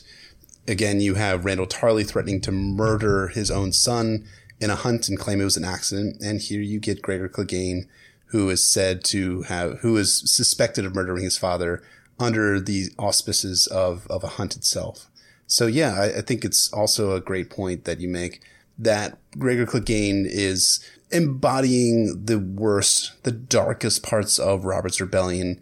And he is the taint, as well as Tywin Lannister for that matter, uh, that really darkened everything, of, of darkened the kind of glorious revolution that was a just and good thing to kind of, re- to forcibly end the, the, the tyranny of, of, of Aerys the second Targaryen. But of course, it's shrouded in terrible optics and terrible, and, and a terrible evil deed at the very end of it. But, you know, with everything in George's world, there's always a contrast to that, and that contrast is found in the character of Loras Tyrell, the avatar of chivalry. Absolutely. If if Gregor is, is there to embody like that which High Lords hide behind curtains, like that Ty- Gregor does Tywin's dirty work, so Tywin doesn't have to dirty his hands and can, he can keep his glorious golden image. Yeah. Uh, the, the very fact that Gregor is described as having been even then distinguished by his size and implacable ferocity, that suggests that Tywin was full of shit when he tells Tyrion later on that he had no idea what he had in Gregor Clegane at the time. If he was already distinguished by his size and ferocity, like there's there's no other reason to send in this new made knight who's the son of a random stable stable house up, up jump stable hand on your lands. There's no other reason to send Gregor in unless you know what he is. Correct. But yeah, Martin juxtaposes him in this scene very effectively with Loras Tyrell, the avatar of chivalry, who's given the opposite intro to this kind of crude, brutish stone mountain. By contrast, quote, when the Knight of Flowers made his entrance, a murmur ran through the crowd, and he heard Sansa's fervent whisper, "Oh, he's so beautiful," which I, again I just love as a pure fangirl moment. It's it's lovely. Sir Loras Tyrell was slender as a reed, dressed in a suit of fabulous silver armor polished to a blinding sheen and filigreed with twining black vines and tiny blue forget-me-nots. the commons realized in the same instant as Ned that the blue of the flowers came from sapphires. A gasp went up from a thousand throats. Across the boy's shoulders, his cloak hung heavy. It was woven of forget-me-nots, real ones, hundreds of fresh blooms sewn to a heavy woolen cape. So that's that's just like so gorgeous and intricate that it reaches the point of parody, basically, yeah. where it's it's so over the top that you start to wonder if it if it's as trustworthy as Tywin's image, if if it's not just hiding up the same kind of brutality underneath a, a, pretty cloak. And of course, Loras will go on to win his duel with Gregor not through being the most chivalrous and honorable of knights, but through a rather dirty, underhanded trick uh, mm-hmm. with with the horses, having taking this pretty young mare in heat and kind of dangling her before Robert's warhorse, which, as you note, Barristan is, is against because of course he's Barristan, the ultimate by the book good cop. And Renly smiles and grins about it and says, 20, a small honor in it, yes, but 20,000 gold. And of course Renly approves because what Loras's trick is basically identical to Loras and Renly's plan for Robert. It's you dangle a pretty young mare, namely Margaery, in front of a huge spirited warhorse, namely Robert, and you convince him to to dump his rider, who is Gregor, but his Gregor represents, of course, the Lannisters, since he's their bannerman. And uh, I think that's a wonderful little touch that you can see Loras and Renly kind of recreate their plan uh, on, on, the on the tourney grounds in, in a jousting format. But this is this is what they intend to do to Robert, and they there's not much honor in it, but there is a bunch of gold. And of course, you know the the Lannisters will go on to kill Robert, who is who is the stallion in this metaphor, and similarly, Gregor uh, promptly kills his horse uh, hmm. for the crime for the crime of uh, being attracted to Loras's horse. And when he when he beheads that horse with a single blow, this is the equivalent of that moment at the tourney of Harrenhal when uh, all the smiles died. Hmm. As Martin Martin describes it in this chapter, cheers turned to shrieks in the heartbeat. And uh, the image of chivalry is dissolving in front of everyone, and you're seeing just brute violence, which is what Sandor argues throughout the series that, you know, a knight is a sword, and you can dress up the sword with all sorts of bows and banners, but you know, a knight is for killing. Hmm. And you can kind of see that being exposed here. That underneath all the sapphires and the cheers from the commons, Gregor and Loras are hired swords, functionally speaking. Right. And that really, the, Loras having bent the rules, Gregor just outright shatters it by trying to kill Loras in front of everybody. As with him killing Sir Hugh, this is where the the war game becomes war, and the again, the themes of youth and innocence falling away, I think, are very much present. Mm-hmm. Absolutely, for sure. But then we get Clegane Bowl, get hype, right? Is that what they say? air horn, air horn, air horn, air horn. Do-do-do-do. Exactly. It's it's it's interesting to note how a potential Gregor Sandor duel has been built up as a breathlessly as a possible thing to happen in the final books when it's actually already happened. Right. we saw it in the first book. It's it's an intensely uh, dramatic moment. This is the, uh, the, the exciting action scene bit I was talking about earlier. Uh, quote: But as Gregor lifted his sword for the killing bo- blow, a rasping voice warned, "Leave him be." And a steel clad hand wrenched him away from the boy. Hmm. The mountain pivoted in wordless fury, swinging his longsword in the killing arc with all his massive strength behind it. But the hound caught the blow and turned it and for what seemed an eternity, the two brothers stood hammering at each other as a dazed Loras Tyrell was helped to safety. And this is the key part. Thrice Ned saw Sir Gregor aim savage blows at the hound's head helmet, yet not once did Sandor send a cut at his brother's unprotected face. Hmm. Which is really interesting, because Sandor absolutely despises Gregor and wants him dead for very justifiable reasons. The fact that he's stepping in to defend Loras from Gregor and is not even taking the opportunity to try to cut Gregor down which you would probably get away with in this moment. Yeah. Uh, like legally, socially speaking.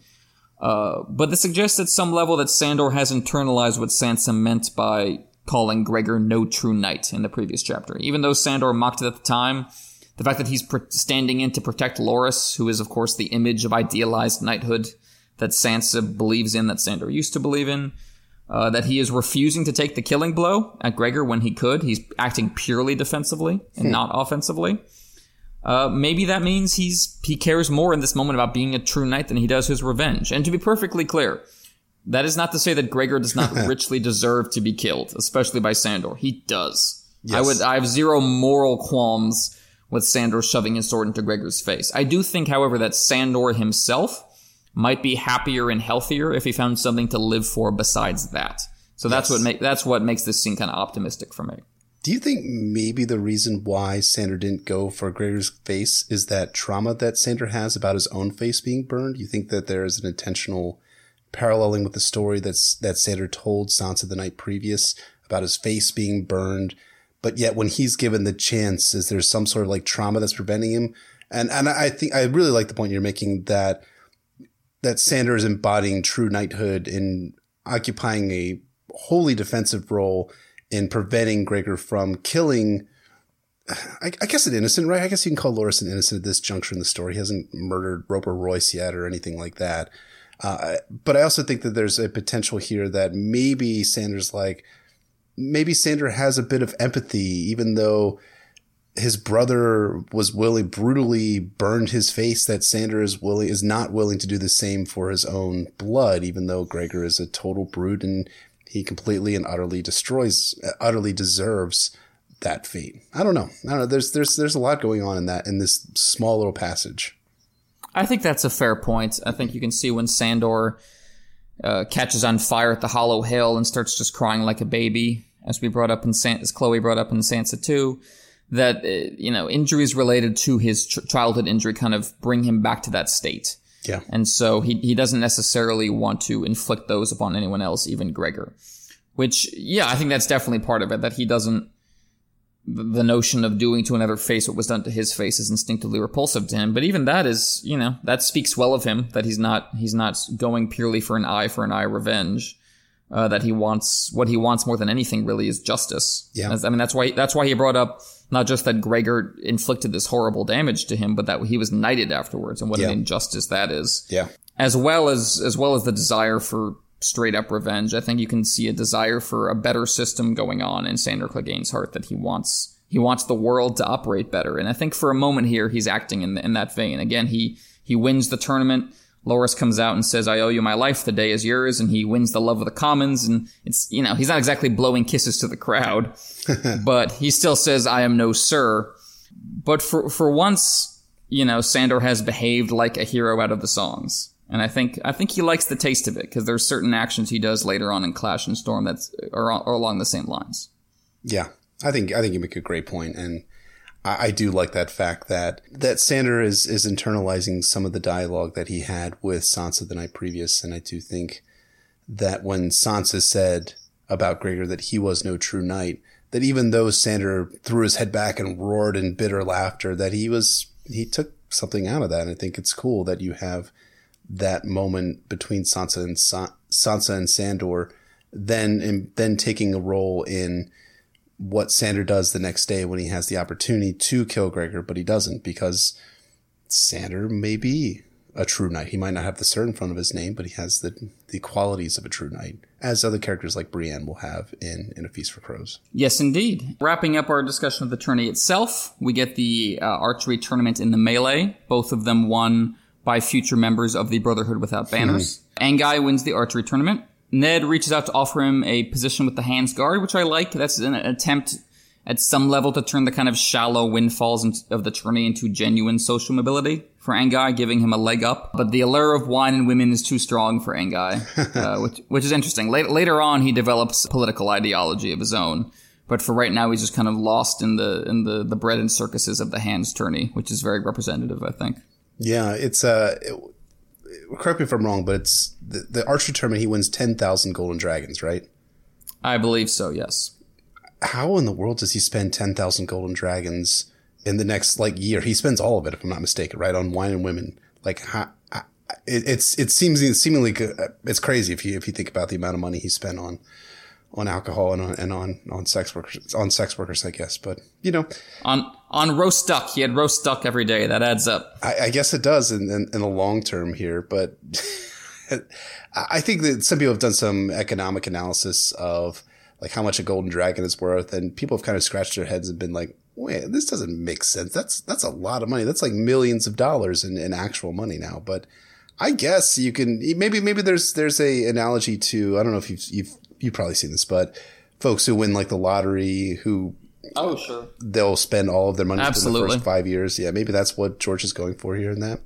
But yeah, and you talk about Anguy winning the Archer tournament. Thoros of Myr, who becomes a major character in A Storm of Swords, wins the melee, and he does so with his flaming sword. And man, there is a shitload of metaphors in this little teeny tiny little passage here. And the the two I'm going to point out are about the War of the Five Kings and Azor Ahai.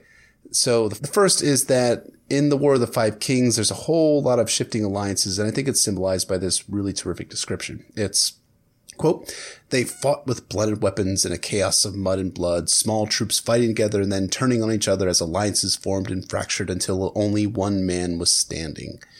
And that's something we're going to see in the War of the Five Kings as we have folks like the Lannisters allying with the Tyrells and then that breaking apart by the end of A Feast for Crows. Of course, you have the Starks allying with the Freys and then banding together and then them, and then the Freys turning on the Starks.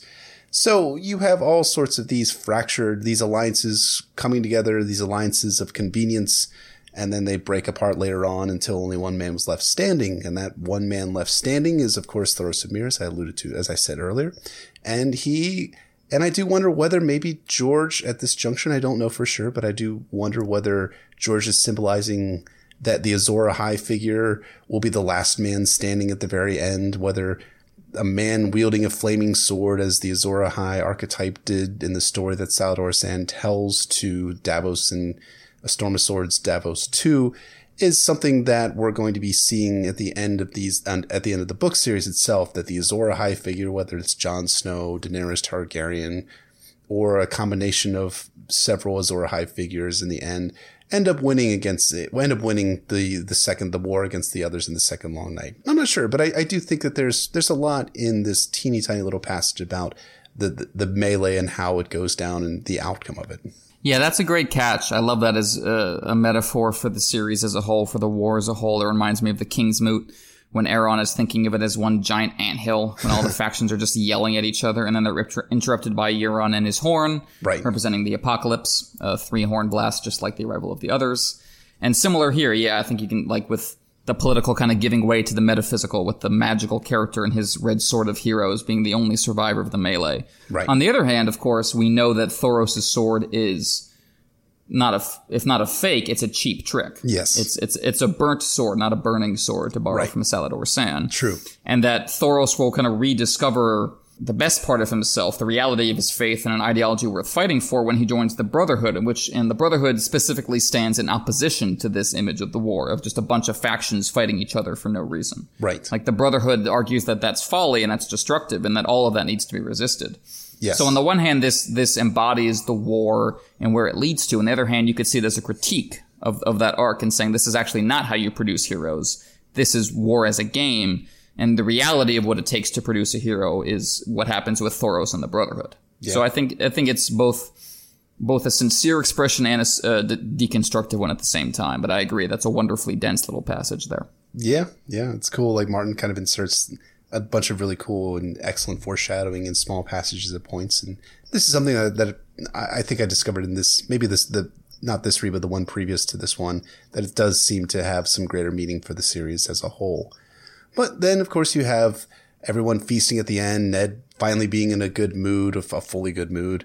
And of course, you have Arya and Sansa finally seem to have a repair in their relationship. Some talk about Syrio Forel and how, you know, you know, Syrio's just gonna, Syrio's gonna have me have Arya hunting cats the next day, which of course we're gonna be talking about in two weeks from now when we're talking about Arya 3, which is going to be a very pivotal chapter for unraveling some of the conspiracies of yet another character who is enters in unawares to Ned's chamber in the Hands Tower at the end of this chapter and really brings the chapter all together. Yeah, just like in Sansa 2, Eddard 7 ends with this intense, intimate conversation educating our POV as to what's lurking behind the pageantry of the tourney. We had Sandor educating Sansa about his own backstory and his brother and the allure of knighthood, and now we have Varys informing Ned of the conspiracies going on behind Robert's seemingly simple desire to fight in the melee. And I love how this is executed with Varys walking in in disguise, seemingly a stranger, and then he throws back his cowl and he takes over the chapter. The quote is, he smiled a plump, tight little smile, and for a moment his private face and his public hmm. mask were one. Awesome. That's such a great line. And that really gets at what's fascinating about Varys in this chapter is that you know up to now he's he's really hasn't been interesting at all. He's we've been told how impressive he is as a spy master. He's uh, fluttering around everyone obsequiously, but there's there's been no hook to him really as as a character in his own right. But this is the chapter that really changes that. This is the scene that really changes that, and it's Varys's equivalent of that moment in The Empire Strikes Back when Yoda drops his like goofy Muppet act when he's going oh ho ho ho ho to Luke Skywalker and like stealing his food and stuff and when he reveals himself as the, you know, intimidatingly sharp, wise Jedi Master and starts staring Luke down and tells him, you will be afraid. Like that's, that's what Varys does here. He drops his, his hands fluttering, uh, flamboyant uh, performance and gives us a sense of who he really is. And who he really is is genuinely intimidating. And yeah. Martin expresses that really strongly repeatedly in this chapter through descriptions of Varys's voice. Quote, the eunuch's cloying tones were gone. Now his voice was thin and sharp as a whip.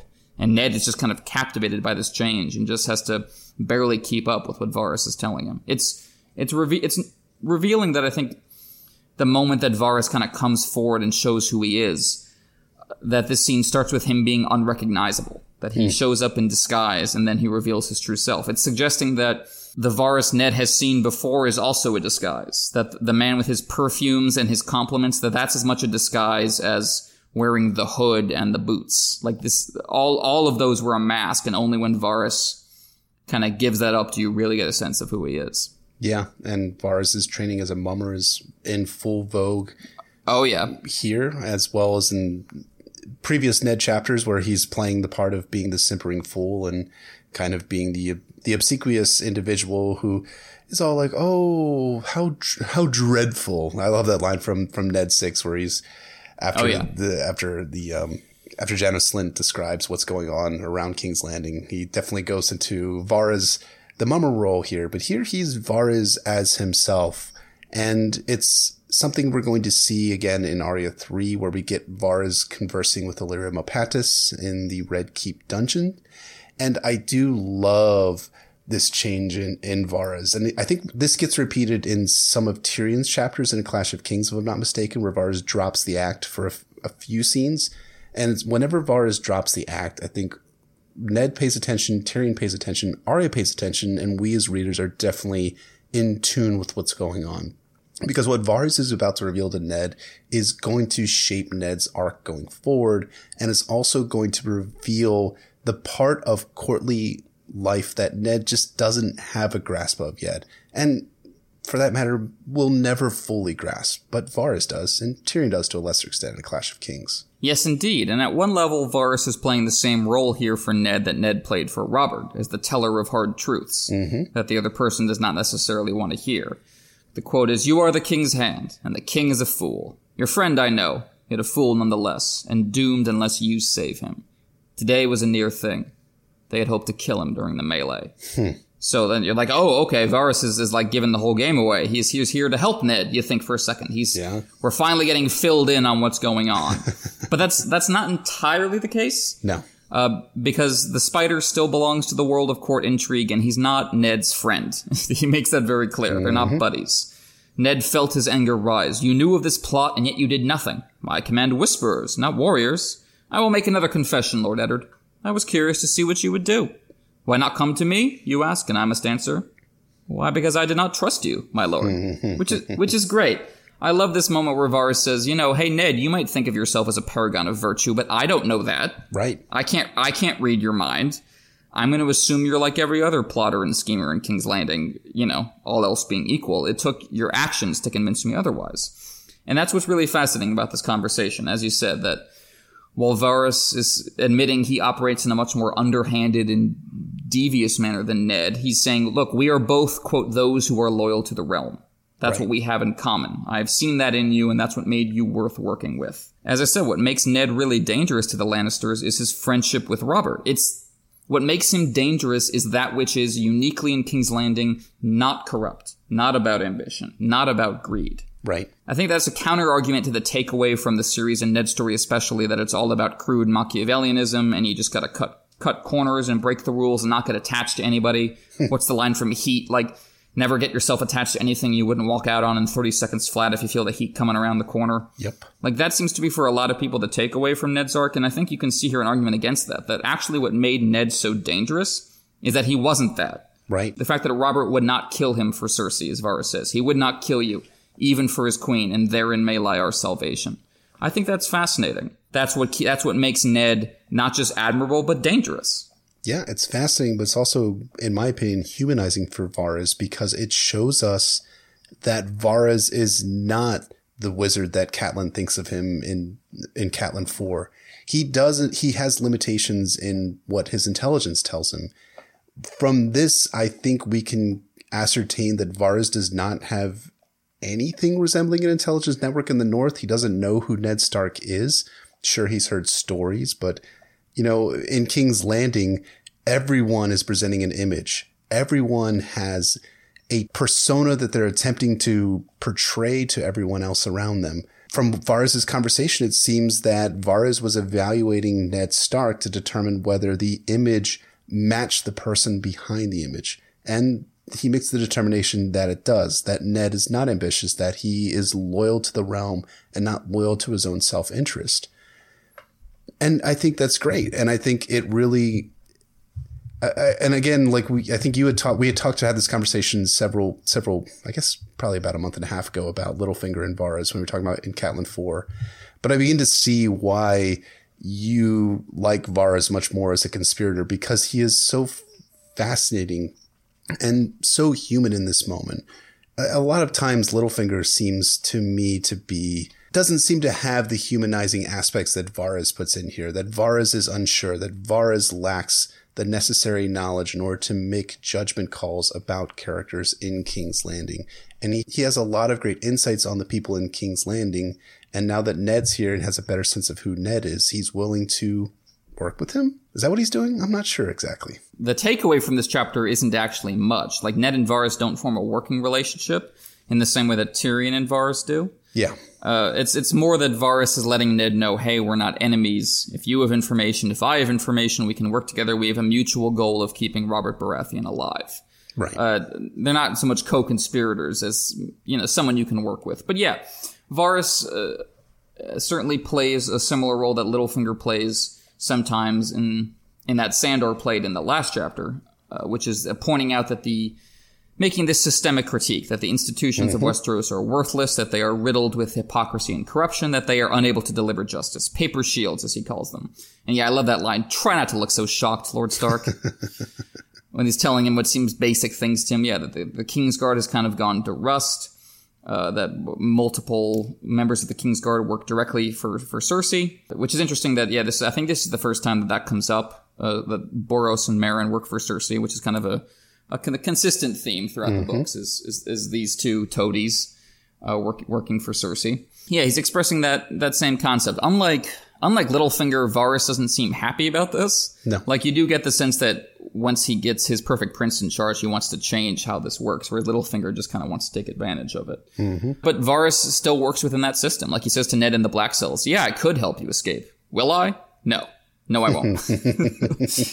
and similarly here, you can Ned uh, from all this, from the information about the Lannisters trying to kill Robert, from the information about the systemic rot of the institutions in Westeros that will not protect Robert, his response is, uh, I imagine, similar to what Stannis and Jon Arryn first thought to themselves, which is, Robert must be told. If you, what you say is true, if even a part of it is true, the king must hear it for himself. But then Varys supplies the same conclusion that it seems like Stannis and Jon Arryn reached and why they began gathering evidence which is what proof shall we lay before him? My words against theirs, my little birds against the queen and the kingslayer, against his brothers and the, his council, against the wardens of east and west, against all the might of Casterly Rock. Pray, send for send for Sir Ilyn directly. it will save us all some time. I know where that road ends, which is exactly what Littlefinger said at the brothel when he said to Robert and Catelyn, if you accuse Robert or Cersei without proof, you, will dance with Sir Ilyn before the words are out of your mouth. Yeah. So I, I think you can see Martin laying out that while Ned's desire to go to Robert and tell the truth is admirable, it's not necessarily the most workable solution. You know, he makes that point directly later on where he tells Ned, look, man, like if you went to Robert and told him that they were trying to assassinate you in the melee, would Robert do anything? No, Exactly, yeah. Robert Robert would go into the melee and be like, "Damn them all and damn those cowards! I'll fight them," because that's who Robert is. So in Varys's mind, it, it reads like that he's his his withholding of information was in keeping with his intent to keep Robert alive, so that Ned and Barristan could make the appeal to Robert without that foreknowledge.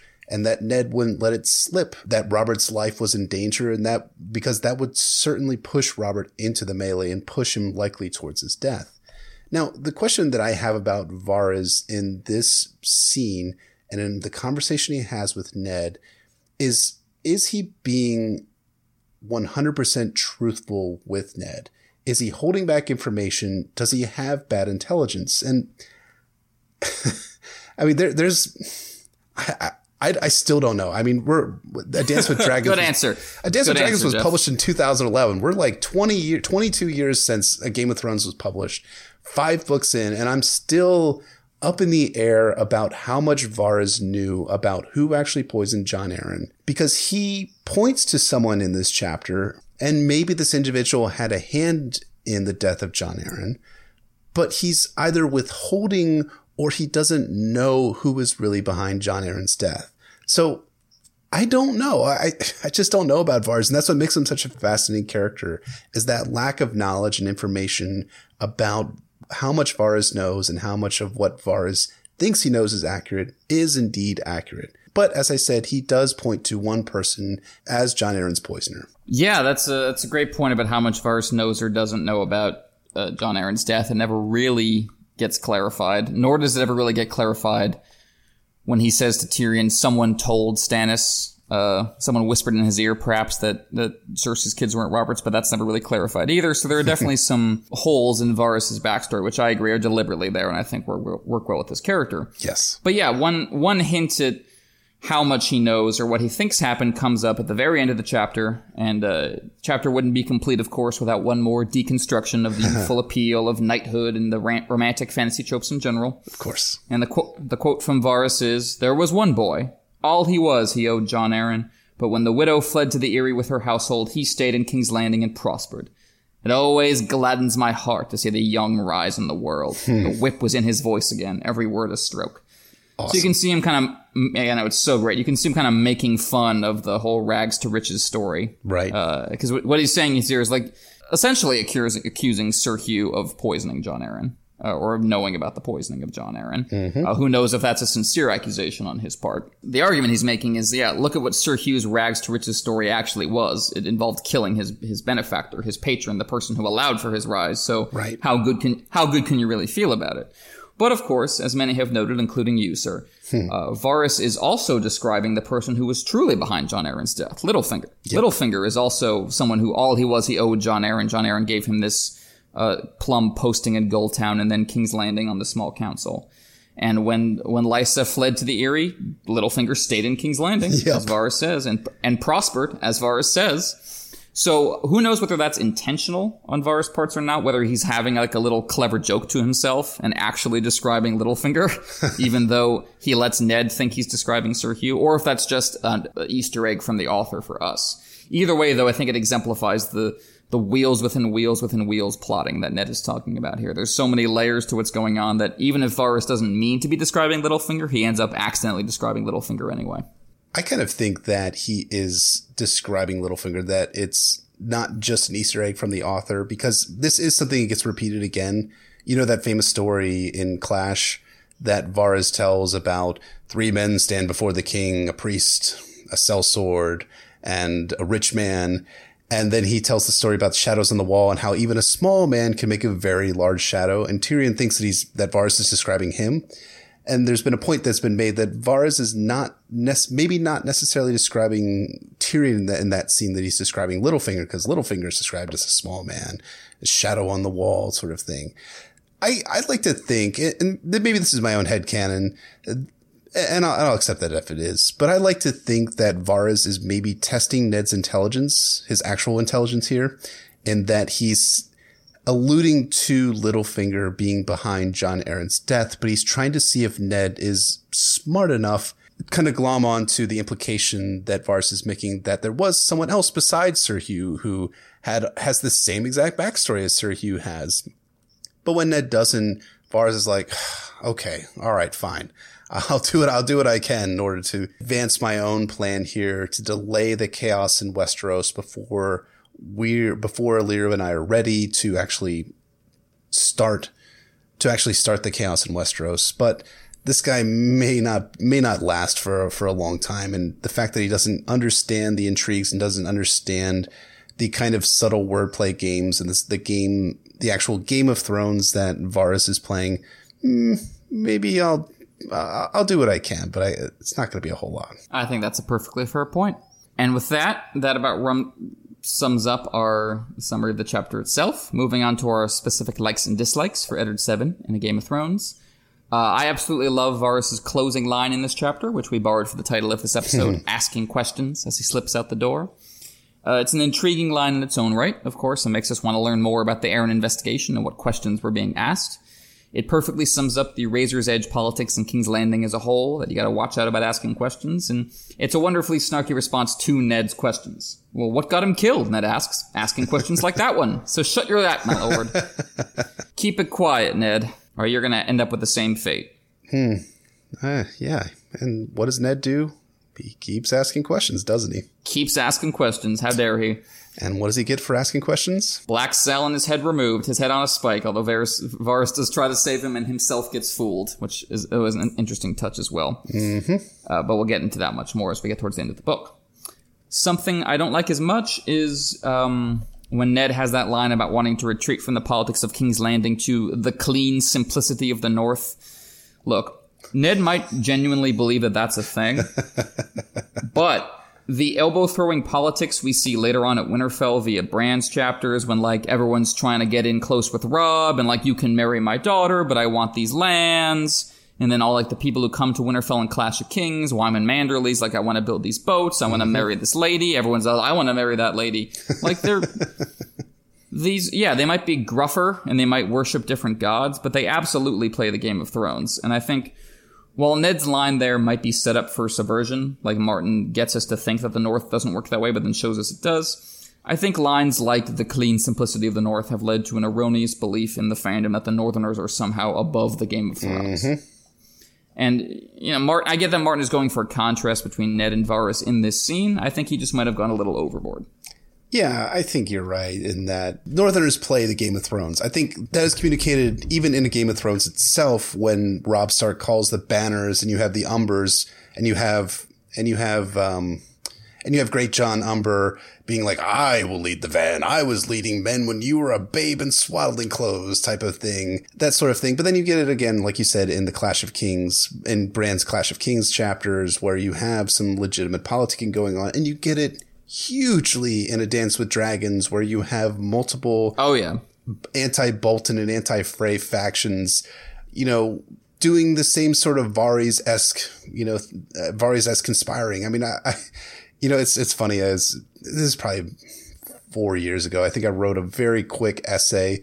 I think I called it like the grand shitting conspiracy or something like that. Whenever Wyman Manderly is off taking an hour long squat, as they call it in a Dance with Dragons, he's conspiring with, seemingly conspiring with folks in order to bring ruin to the Boltons and to the Freys there. So the North plays the Game of Thrones. It's not the clean simplicity that Ned believes it to, believes it to be.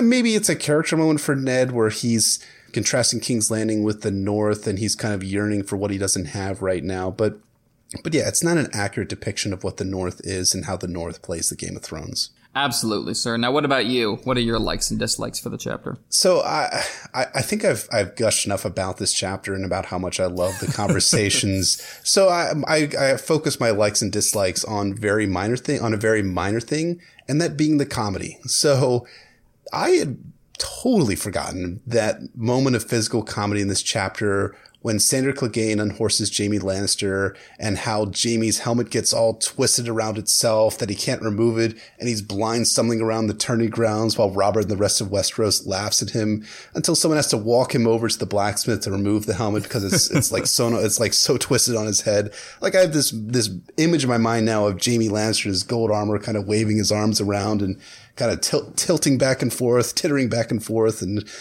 I think it's great. It's it's it's it's great. And while I you know I love the things about the intrigue with Varys, the great conversations Ned has with Barristan and Robert, the moments where Ned is acting the part of the father to Sansa, you know, sometimes I just need to laugh to relieve this sometimes unrelenting tension in these books. And, you know, here George didn't disappoint. I love the idea of the beautiful, dashing Jaime Lannister looking like a total idiot in front of all of Westeros. It makes me smile inside and outside. your wonderfully cruel, unsympathetic heart, Jeff. But absolutely, all the all the humor is good in this chapter. Every bit of it, right? Every joke works. Not a single joke that doesn't. Uh, yeah, about that. Um, so my dislike, it, it's, I'm still going to talk about the comedy thing since again, we're talking about very minor things, but I, do, I guess I do have one comedy criticism here. And again, it's extremely minor. I, I thought your criticism was, was really well, was really good. Mine is going to be so much more minor than that. Ah, uh, hush. But I mean, these chapters in, in A Game of Thrones are among the best in the book. I think these middle chapters of Catelyn 5, Sansa 2, Eddard 7, Tyrion 4, right? It's Tyrion 4. Tyrion 4 or Arya 3 are, are fantastic, wonderful chapters that are among my favorite in the books. But, you know, when Robert yells at Lancel to bring him the breastplate stretcher, which is something that, you know, is, immor- is now kind of memeified on social media, I, I kind of roll my eyes. It, it reminds me, I don't know if we might have some folks who are, have either served in the military or currently serving among our listening audience, but it reminds me oh so much of being a young soldier and getting hazed or, you know, molded into a hardened warrior by the more experienced soldiers and NCOs who would helpfully tell us junior troops to get with supply and grab me some headlighter fluid for the Humvee, or I need you to head over to the XO's office and request a box of grid squares, or the ever faithful go to your platoon sergeant and ask for the PRC, which in the military is a uh, is a radio and it's pronounced prick. Go and ask for the pricky seven. but uh, so so I guess what I'm saying is that this particular brand of humor plays out to me, but that's definitely my subjective enjoyment or non enjoyment of comedy more than anything else. Or perhaps that it's the traumatic memory of standing in front of the company supply sergeant as he stares at me with such utter contempt when I told him that I needed two bottles of headlight fluid for the Humvee. No, I hear you, buddy. I think a lot of the jokes in the books that have become kind of memed jokes from the show have lost their luster for me in that regard. I've just heard them too many times or seen them on too many t-shirts or sure. seen them on, on too many GIFs. Like it, the, the spark has gone away. And yeah, the, the breastplate stretcher is one of those because they did strongly emphasize that in the show. Uh, so I agree. You know, I think about this chapter, I, I, tend to focus on the more melancholy moments. And while the the physical comedy with Jaime does work, I agree that that other joke is not the best. Yeah, you, I almost wish we had seen that Jaime moment in the show where we can imagine uh, Nikolaj Coster-Waldau like stumbling around. And I, I, know some of our, our friends in the fandom uh, will, would kind of like look aghast at that and imagine imagining Jaime kind of all bent up and looking like a like a mashed up bag of assholes. But it's still at the same time like it would have been funny. I think to have this beautiful man in the form of Nikolaj Coster-Waldau playing Jaime Lannister, looking the part of a fool for a minute. But you know, such as such as life. We can't go back to season one and rewrite that or re- reshoot it now at this point. I'm sure it's a deleted scene. It'll come out at some point. I'm sure it will. But yeah, so that I think does it for our likes and dislikes. Let's talk about some groundwork and foreshadowing because this chapter is chock full of it. And what's nice about this chapter in the groundwork and foreshadowing is that we will have a great theory discussion at the end, which is more of a minor theory, more more than a minor mystery, more than anything else. But I think the groundwork and foreshadowing works to is more direct, I think, than you will find in a lot of chapters in a Game of Thrones. Absolutely. I think it works on a number of different levels. Uh, what struck me is that both the conversation scenes that define this chapter, Ned's conversation with Robert and his conversation with Varys, both of those really come back into play, that they're setting up the groundwork for later, much more intense and urgent conversations Ned has with these two men. Ned, of course, will later have a conversation with Robert on his deathbed, and that, that echoes this one in a lot of ways. In both conversations, they bring up whether or not Robert is better than Aerys, the overall worth of his reign, uh, his, his his friendship with Ned and how Ned is the only one who tells him the truth. You know, those things come up in both conversations. And same thing with Varys. Ned and Varys will have another uh, intense standoff when Ned is in the Black Cells when he's lost the authority he had here. And again, the the same themes of of the real power plays going on behind the scenes and whether Ned is prepared to handle them and whether Ned is prepared to handle Robert. So if if you know these these are the shots and later is the chaser. You know, this is this this sets up the the dynamic between Ned and these men, and then later on, I think those other conversations kind of finish the conversations that are begun here. This is the first half of Ned's showdown with Robert and with Varys, and then they they finish up later in the book. Yeah, I I think my favorite of those is Robert's ah, just say I'm better than Aerys Targaryen and be done with it. You can never lie for love or honor, Ned.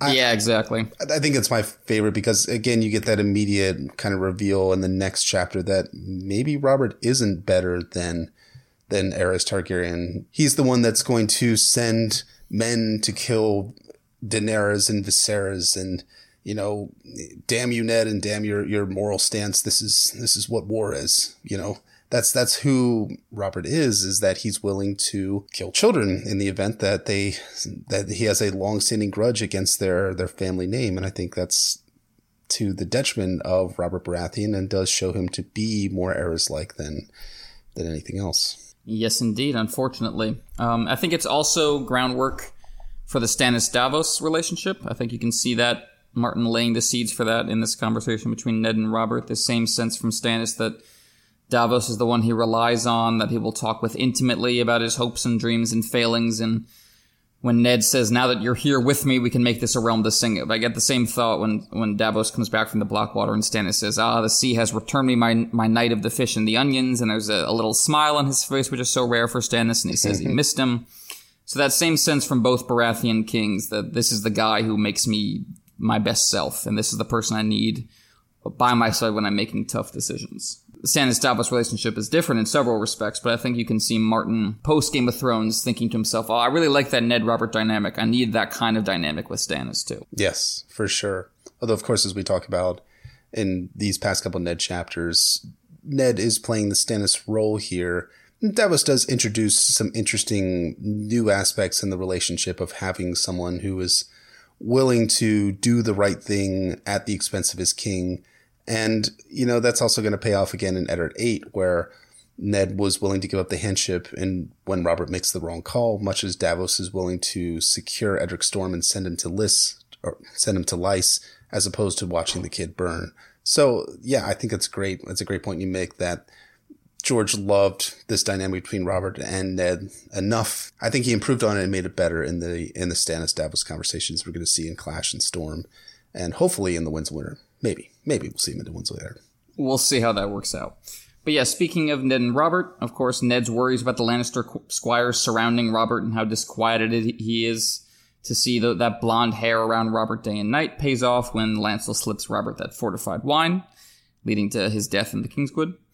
Uh, so that's some clear uh, groundwork being set up for that. Uh, Ned's musings about Robert's first bastard. He stops off one point to talk about Robert visiting the little kid every day, even after he lost interest in the mother. And Ned thinks to himself, oh, that kid would be older than Robert was yeah. uh, when he conceived her. That's interesting. So that sets us up nicely so that when we meet Mya Stone a few chapters from now in Catelyn 6, we can immediately intuit who she is. Yeah. And she, as we talked about in our Robert episode, she is absolutely lovable in every single sense of the word. Catelyn, for all of her prejudices against bastards, even feels affectionate for the kid. And I love how, and, and you know, not to, not to preempt our, our, those of you haven't heard a Robert episode yet, but Robert's bastards do embody the best of who Robert Baratheon is. And they do bring out the features of Robert that are not so awful as we see some in this chapter and a lot in the next chapter, uh, and a lot in the next Ned chapter. And Mya Stone is just one who does bring up that courageous, tenacious aspect that just you know, makes us kind of gravitate towards Robert at his best and gravitate towards Mya Stone all the time. Well said, sir. We also get Varys's description that the Lannisters might have hired someone to kill Robert in the melee uh, with promising to promising them mercy and like you know some castle somewhere afterwards, but instead just cut off their head to keep them silent. That is, of course, when, what ends up happening to Ned. Hmm. Uh, that he he makes a deal with the Lannisters. He agrees to be a complicit partner and and cover up what they did, but then ends up lo- losing his head for it anyway. Yeah, it's it's very much that uh, you could tell that George was rereading some of his early work before he got to Eddard 15, where that conversation between Varys, him and Varys comes up. And spoiler warning, Eddard 15 is my favorite Ned chapter in all of Game of Thrones. And then we see that played out in Arya's final chapter in a Game of Thrones, where she witnesses Ned start making his confession in front of all the realm and then being executed for it anyways. I mean, I think it's it's interesting that the Lannisters are willing to that Varys intuits that the Lannisters will maybe show mercy to the person, but you know, as Littlefinger is going to talk about in Storm of Swords, the only way to actually permanently silence someone is to kill them, as we find out with Sir Dontos Hollard. Quite. Uh, speaking of Littlefinger, uh, we do get uh, some intriguing, subtle hints in this chapter that he was in fact lying about the dagger. If only Ned had been able to pick up on it. So, in the hands tourney itself, Littlefinger makes a bet with Renly where he says, "A hundred golden dragons, the king's slayer." And Renly says, "Done." The hound has a hungry look about him. And then right after Sandor Clegane defeats Jaime Lannister, Renly says, "A pity the imp is not here with us. I should have won twice as much." Now, this line really, really sticks out like a sore thumb on reread because you have to compare it back to what Littlefinger tells Catelyn in Catelyn 4, which is, I backed Sir Jaime in the jousting along with half the court. When Loras Tyrell enhorsed him, many of us became a trifle poorer. Sir Jaime lost a hundred golden dragons, the queen an emerald pendant, and I lost my knife. Her grace got the emerald back, but the winner kept the rest. Who? Catelyn demanded, her mouth dry with fear, her fingers ached with remembered pain. The imp, said Littlefinger as Lord Varys washed her face. Tyrion Lannister. So, this is our first hint that shows us that Tyrion's words that are going to come up in the in next week's episode from Tyrion 4 that he, he would never bet against his family are true. And, you know, it's one of those subtle things that shows us that Renly is saying, yeah, if Tyrion had been here at the tourney itself, Tyrion would have bet on Jaime Lannister. He would never have bet against his family. That Ned doesn't pick up on it is, is not, I don't think it's necessarily damning to Ned, but for us as rereaders, it does indicate to us that the, the Tyrion, that Littlefinger is playing the Starks false about the dagger's owner and what the bet was in the, in the, in Joffrey's name day tourney that resulted in the dagger allegedly being passed from person to person because that never happened. Yeah, that's a great catch that this is a little bit of information that if Ned had just turned around in his head for a couple seconds, he might have been able to to blow it open. Uh, same thing if Catelyn had really thought over what Tyrion and Lysa were kind of saying to her. Later on in the Vale chapters, Littlefinger just barely gets away with the scam he's pulling here. Yeah, he does that. Speaking of Littlefinger, we have an, our, our final little foreshadowing moment is remember that line that Varys recounts Jon Arryn saying about, quote, one who is less than a man would even think of poisoning him. That is Jon Arryn. Yeah, that's George kind of channeling some Lord of the Rings. Witch-king of Angmar? I am no man killed by Éowyn shit. and it's great. Mm-hmm. Obviously, we as readers know who killed Jon Arryn in Sansa's final Storm of Swords chapter. It's a woman, Lysa Arryn, on the behest of Littlefinger. But, you know, Lysa may not have been acting alone. Sir Hugh of the Vale may have been involved. Or was he? It's possible. And that's kind of what leads us into our, our theory and discussion section for the episode, which is who ordered the death of Sir Hugh of the Vale. yes. So this is a minor mystery in the series. I think many people kind of maybe forget about it uh, as you're going through the books. You kind of forget about Sir Hugh of the Vale, but there was a somewhat recent interview with with George, with George R. R. Martin back in 2012, where he was touring Spain, and someone asked him, "At the end of A Storm of Swords, we learned that Jon Arryn was poisoned by Lysa at the instigation of Littlefinger. But who ordered the death of Sir Hugh of the Vale? Cersei? Littlefinger? And George R. R. Martin responded, It could very well have been either of the two. That's for you to decide. But it could also have just been a Gregor thing. He's a murderous brute and really needs no reason to kill someone. So, Emmett, Who ordered the death of Sir Hugh of the Vale, in your opinion? I would probably lean Littlefinger. Littlefinger wants Ned to continue on the Jon Arryn investigation, but he, he doesn't want Ned to actually bust it open and find out any any secrets that might implicate Littlefinger. Yes. So lead, leading him on to Sir Hugh, but ensuring that Sir Hugh can't actually talk does seem like it fits within Littlefinger's plan directly. But I do like Martin's implication that it might have been Gregor. you got to include that little bit of chance and chaos in your master plan theory, and it's analogous to. Well, I think I definitely think that Littlefinger encouraged Joffrey to take off Ned Stark's head. Mm-hmm. It's uh, you do got to preserve the part of your brain that thinks, well, maybe it was just Joffrey on his own. Maybe that was just Joffrey being sadistic in that moment, and that kind of that kind of randomness is important to incorporate as well. I think that sometimes the whole world can turn on a, just a decision like that. So I lean Littlefinger, but I, I like preserving the possibility that it was just Gregor. What about you, sir? Yeah, I, I can see your points for sure about Gregor, about Gregor being Gregor. It's also noted in this chapter that Ned has never spoken to the man, and Gregor doesn't seem like the person. I, I guess, I guess, I guess I kind of, if, if it's Littlefinger, and I, and I do lean towards that as well, I would have enjoyed perhaps seeing the conversation between Littlefinger and Gregor Clegane, like what it actually yeah, really. like. Like, hey, Gregor, I need you to kill this guy in the tournament. Okay, or, or something. I mean, I, I mean, what's what's the what's in it for Gregor? I guess is, is what I'm saying. Now, there's been like some theorizing that there is maybe a Littlefinger, that this is maybe evidence of like a Cersei Littlefinger alliance here.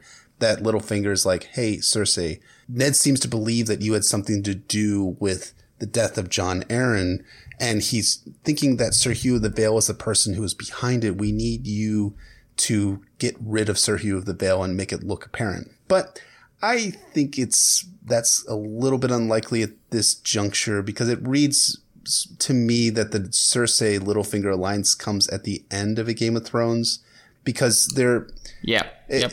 it has it has to come after Littlefinger brings Janos Slynt in on the conspiracy, hires him, and then reveals that Ned Stark is planning to unseat Joffrey and name Stannis as the king. So I, for some of these more difficult theories, I like to turn to folks who have done a lot more thinking and written a lot more well than I have about it. And one of those, these people that we frequently cite is Steven Attewell, who has a great theory as to what was actually going on here. And I'll quote it length. This is from his analysis, actually, of a Game of Thrones Sansa 2.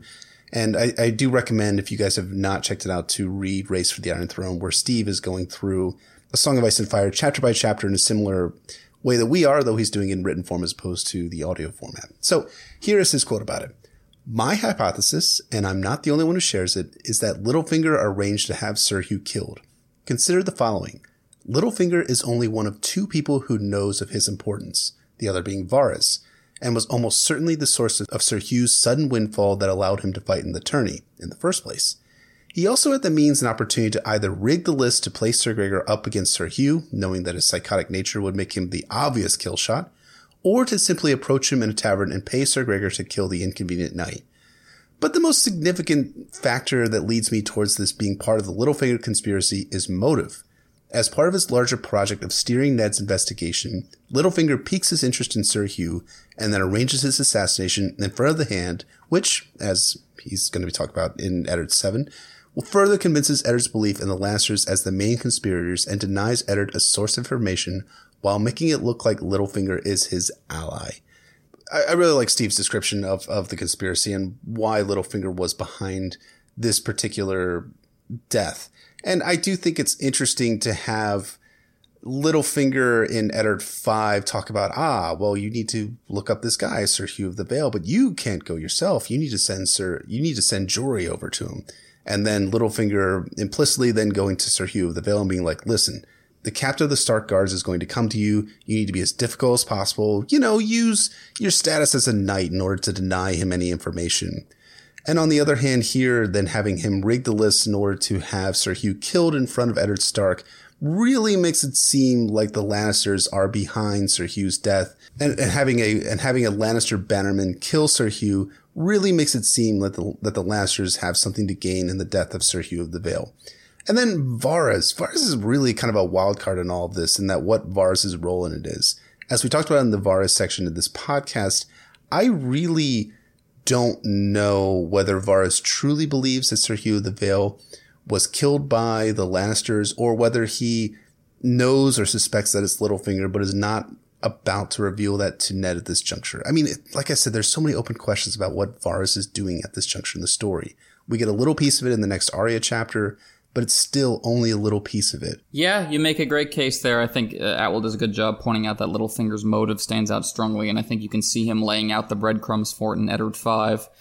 But yeah, it's such a it's a small mystery in passing, and you know I think as we said earlier in the episode, Sir Hugh is important primarily like for thematic reasons about knighthood and the romantic illusions giving way to death and decay and corruption and all that more than it is, you know, the answer himself in terms of who killed him. True. But yeah, especially when you have Varys's little line at the end linking Littlefinger and Sir Hugh together as the two boys who owe Jon Arryn everything.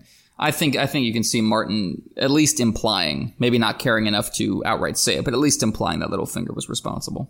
Yeah. I mean, it's it's an interesting question that still is is an open question too. You know, even 22 years after the publication of A Game of Thrones, we're still discussing whether Sir Hugh of the Vale was killed by Cersei, killed by Littlefinger, or whether Gregor just did it on his own.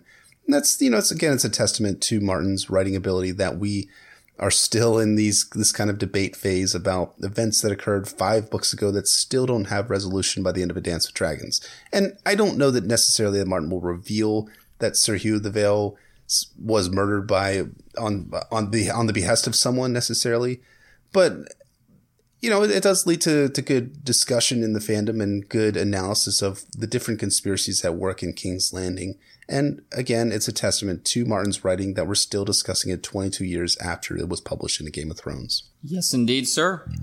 So I think that pretty much sums it up for Eddard 7 in A Game of Thrones. Thank you so much for listening, everybody yeah, thanks so much. And as always, please rate and review us on iTunes, Google Play, Acast, Stitcher, Podbean, SoundCloud, anywhere you can find us. Please leave us a review because that helps folks find us, and we love having more folks joining us in our little fun. We uh, always appreciate your comments and support and and critiques and everything else, or your emails and questions. So keep sending those our way.